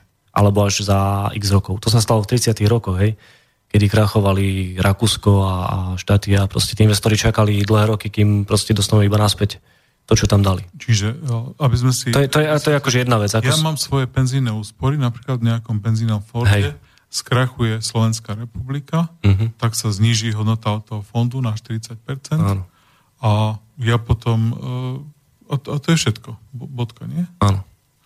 Čiže tak, takýto je možný scenár. No dobre, a teraz... Ale keď sa bavíme o akciových trhoch, hej, lebo je tam viacero vecí. A tie akcie ako sú drahé, hej, keď sa pozrieme na P, a pomer a podobné veci. Ako akcie sú drahé. Lenže keď si porovnáme, uh, máme uh, zase bublinu v realitách, reality sú na západe tam, kde boli pri kríze, máme dlhopisovú bublinu, ktorá je na historicky vysoko, hej, máme vyše storočnú dlhopisovú bublinu a podobne. Není veľa vecí, a zlato, hej, zlato je po 5-ročnom poklese, ako zlato pomer rizika a potenciálu zisku je asi najlepšie zlato a striebro. Ale okrem tejto triedy aktív to je skôr marginálne, pretože tam ide minimálne množstvo. Není veľa miest, kde by medzinárodný investor mohol dať teraz peniaze. Keď si zoberieme, akcie idú, idú hore už, už dlho, hej. No. Ja ako medzinárodný investor nakúpim akcie v Amerike, plus dolar je vysoko, mám teraz 10% mi spraví uh, dolar, plus 10% spraví na akciách, je to veľmi zaujímavé. A keď sa pozrieme na zvyšok, hej, zemegule, okrem západu. Po kríze sa stlačili miery na nulu. Dolár šiel dole, boli extrémne lacné dolarové pôžičky. Mm-hmm. Biliónoch, niekoľko biliónov, ktoré pretekli do rozvíjajúcich sa trhov, ktoré sa rozvíjali za peniaze z Ameriky. Lenže ako padla ropa, dolár šiel hore, teraz je dolár drahý, tieto ekonomiky majú problémy, skolabovalo prakticky celé komoditné spektrum a tieto ekonomiky rozvíjajúce sa sú závislé na komoditách, ich meny idú dole, obrovský to kapitálu zase naspäť na západ, pretože dolar je drahý, musia teraz lacné dolarové pôžičky z minulých rokov musia teraz plácať v drahých dolaroch. Mm. Čiže ten tok, môže ten, byť napríklad uh, brazilský reál. Brazilský áno, presne tak. Ten tok investorov do, uh, na západ bude držať akciové trhy hore. Ja si myslím, že teraz nebude meltdown, ako, v, ako sme videli 2008, ale bude práve že melt up. Hej, čo, čo znamená melt up, meltdown? Meltdown je, je, uh, meltdown, um, je krach smerom nadol, hej? Aha, a melt up? Melt up je nahor. No to, to jak to vyzerá, krach smerom vidí, Proste vidíme, zvyšok sveta, zvyšok sveta je na tom oveľa horšie ako západ a preto financie budú prúdiť. To isté sa stalo v 20. rokoch. Preto sme mali akciu v bublinu v Uh, keď bola veľká hospodárska kríza. Hej. Fed vyhal miery, ale nemohli zastaviť, lebo čím viacej vyhal miery, tým viacej dolár posiloval. To znamená, že zahraničný investor, uh-huh. keď kúpil akcie v Amerike, mal teraz zisky z akciových uh, trhov, hej, ktorý šiel x percent hore, plus mal ešte navyše zisk z toho, že išiel do, do hore dolár, lebo, uh. lebo mal dolar, dolarové zisky. Som teraz čítal pár dní naspäť na Zero Hedge, že jeden z uh, tých viceguvernérov Fedu E, priznal, že majú e, tretí cieľ. Že doteraz mali e, taký jeden cieľ, alebo dva ciele prípadne. Jedno je, že zamestnanosť, druhé je, že Cenová stabilita. Mhm. A, a teraz priznal, že a našim cieľom je a bolo, že aby akciové trhy už nerástli. No presne tak. Keď sa tohto bojí. Ale to je paradoxné, už je neskoro na to, aby ochladili bublinu na akciových trhoch. Teraz čím viacej budú dvíhať úrokové miery, tým viacej bude dolar posilovať, tým bude pre zahraničných investorov zaujímavejšie kupovať akcie v Amerike. Jasne, Či pretože ešte na, na, tej úroko, na tých rozdieloch, tých výmenných kurzoch ešte môžu zarobiť. Ako, ako to voláš ty, mať arbitráž nejako. Čiže, čiže oni teraz budú dvíhať uh, úrokov mieru a budú odčerpávať zase peniaze zo, zo všetkých krajín. Ako sa to bude prejavovať v tých krajinách. Čiže z ich bank reálne mm-hmm. budú odchádzať peniaze a to, čo vidíme momentálne v eurozóne, že, že všetky peniaze tečú do Nemecka a že na tej, na tej... Ale z Európy tečú peniaze do Ameriky teraz. Hej. Mm-hmm. Kvôli, lebo to je finančná represia, hej. Keď si zoberiem, že uh, holandské dlhopisy majú nulu, uh, španielské dlhopisy sú rekordne nízko, uh, talianské sú, sú veľmi nízko mm, a Fed teraz má Fed teraz dvíha miery, ECB je stále na nule, Fed mi dá aspoň 1%. Tak zoberiem peniaze, požičiam tu za nulu a idem do Ameriky a kúpim aktíva tam. Takže uh, dalo by sa povedať, že vysoké úrokové miery, ktoré majú Číňania a Rusy, sú okolo 6-7%, uh-huh. percent, tak e, sú aj preto, aby ochránili tento odliv peňazí? Aby to Určite, áno, presne tak. Aha. Čína má obrovský problém s unikou kapitálu. Obrovský. No však e, vyhnali ceny v, vo Vancouveri, v Toronte do nebotičných výšin. Mhm. Dobre, čiže vráťme sa k tomu, že teraz budú dvíhať, je možné, že bude teda rásť ešte ceny akcií, uh-huh. ako bude vyzerať reálna ekonomika. Ako bude... Reálna ekonomika je na tom veľmi zlá. Hej. Keď si pozrieme, teraz Fed akorát zverejnil uh, dáta, že od krízy, čo pribudli, pribudla zamestnanosť, 90% e, pracovných miest bolo iba vyrátaných modelom Deadbird model, čo majú, čo vlastne si pripíšu, si pripočítajú určitým modelom uh, zamestnanosť, hej? Tak 90% pracovných miest vzniklo iba ako účtovne, účtovne si pripísali. Takže v praxi, v praxi uh, čo sa stalo, nezamestnanosť sa ne, akože problém nezamestnanosti sa nevyriešil, iba sa dobre zarábajúce uh, pracovné miesta nahradili miestami ako servírky uh, a podobne. No s Američanov sa smejú, že sú part-time nation. Že, áno, presne. Že, ale to je kvôli Obamovej reforme. Áno, to je kvôli tomu, ale tieto e, pracovné úväzky čiastočné rastú všade, aj na Slovensku. Áno. Posledných 30 rokov všade. Ale, ale ešte k tomu modelu sa vrátim. Čítal som niekde, že to, ten model, ako tých 90% tých pracovných miest e, vzniká, je, že vedia, že keď skrachuje nejaká firma, ktorá mala reálnych nejakých zamestnancov a na jej mieste vy, vyrastie iná, ktorá mm-hmm. vlastne len prehodia si tí, tie zákazky, Áno. ale ďalej robia tí istí ľudia na tej istej stoličke. Hej? Čiže to je, normálne sa to deje aj na Slovensku. Áno, áno. Takže zanikne nejaká SROčka a na jej mieste človek tam príde, premalovaný štít, ale ináč všetko to isté tak e, že toto keď sa deje v Spojených štátoch, tak majú vypočítané, že koľko percent firiem, že skrachuje, uh-huh. tak oni automaticky podľa toho, koľko percent, percent firiem skrachovalo, a koľko percent ľudí tam bolo zamestnané, tak, alebo koľko počet ľudí, tak vedia z toho vypočítať. A toto je to model. Ale to je, iba, to je iba doplnené modelom. Oni to urobili za Regana, lebo potrebovali rýchlejšie odhadnúť, že ako im rastie ekonomika. Tak proste no. dopočítali pracovné miesta, hej, že toľko to skrachovalo, toľko to sa vytvorilo, taký to je asi rozdiel. Hej. Problém je, že to ne, neodráža realitu. Keď sa pozrieme na mieru pracovnej participácie v Amerike, reálne ľudia, ktorí robia, tak je najnižšia, najnižšia od uh, eh, 70. rokov, od Cartera. Áno, áno. No to sme mali aj tu, v 90. rokoch, keď sa rozpadlo Československo, keď sa uh, skončil socik, rozpadli sa štátne firmy, veľa ľudí bolo nezamestnaných, tak vtedy uh, jednak ľudia chodili do predčasného dôchodku, vtedy sa vytvorilo to slovné spojenie predčasný dôchodok, mohli ísť od 60 a ženy ešte od 55 rokov a tak ďalej. Čiže to bola jedna vec ale ľudia, ktorí len trošku ich pýchalo v boku, tak sa hodili na invaliditu, aby dostali mm. nejaké pekné peniaze. Čiže to, to bol ďalší model, ale každopádne naša účasť na pracovnom procese, počet ľudí, ktorí bolo v tej pracovnej sile, tak veľmi výrazne poklesol. No a vidíme, že toto v Spojených štátoch že sa deje trvalo, takže a pravdepodobne sa to deje vo všetkých krajinách. Keby sa odpočítali tie imigrácie, tak by sme videli, že čoraz menej ľudí e, pracuje a čoraz viac ľudí čoraz, čoraz viac ľudí e, nemá prácu alebo je tzv. podzamestnaný, ano. že nemajú dostatočný úvedok. Dobre, e, čiže bude rásť, bude rásť akcie, pomaličky sa bude rozsypávať ten trh zamestnanosti, bude čoraz menej príležitosti, nebudú, budú napríklad práce pre programátorov alebo pre vysoko kvalifikovaných ľudí, ale nebude dostatočné pra- množstvo práce pre ľudí s nízkou V Amerike v McDonald's teraz nahrádza, nahrádza ľudí, ktorí sú za pokladňami automatmi. Áno, áno. Tieto tak, stroje sa stali natoľko... Vlastne, áno, áno.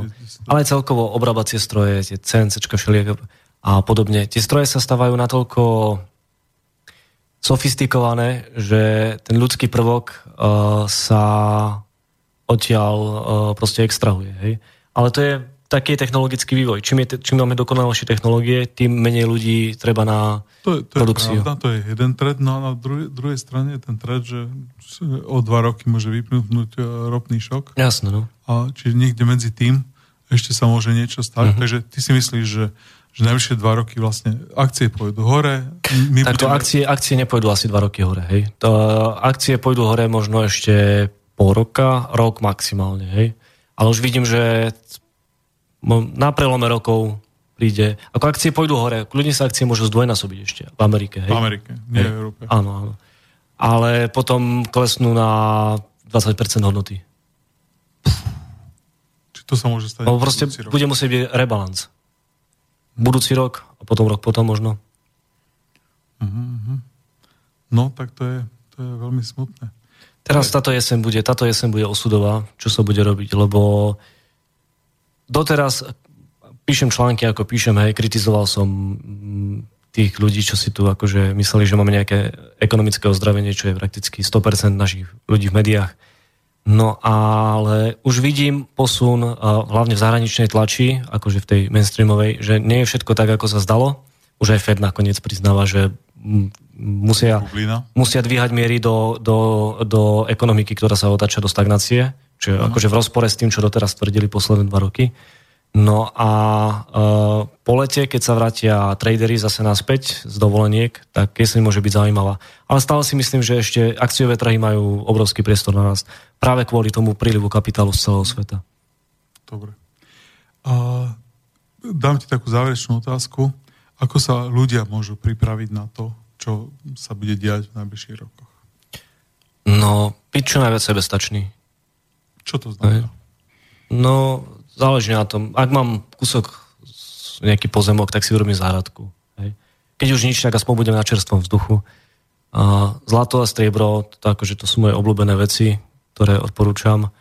Nedávam finančné rady, ale si myslím, že majú, majú obrovský potenciál do budúcnosti. Splatiť dlhy, ak máte dlhy, tak uh, ich vyplatiť, lebo ak príde nejaký reset, a tie dlhy sa nejakým spôsobom škrtnú, nebude to na tej individuálnej úrovni, hej, bude to na úrovni štátov a, a tých nadnárodných hej, štruktúr. A čo také ešte? No, užívať si ten život, pokiaľ to ide. to je asi, asi, asi taká, taká rada, že, že, ktorú môže robiť každý. Ísť do orgady, ak sa ešte dá. Hej, hej. Napríklad. Alebo šaramal shake. Dobre, ďakujem veľmi pekne, že si prijal pozvanie do relácie. Lúčim sa s vami, aj milí poslucháči. A ešte sa ťa opýtam teda, kde by ťa mohli sledovať uh, poslucháči? MSI.sk, ak sa vám budú páčiť články, môžete sa zaregistrovať, budú vám zasielané pravidelne na mail a to je taký hlavný spôsob, ako ja komunikujem o týchto veciach. Takže Nemesis.sk. Ďakujem ešte raz a vám prajem pekný deň. Ďakujem za pozvanie, pekný deň.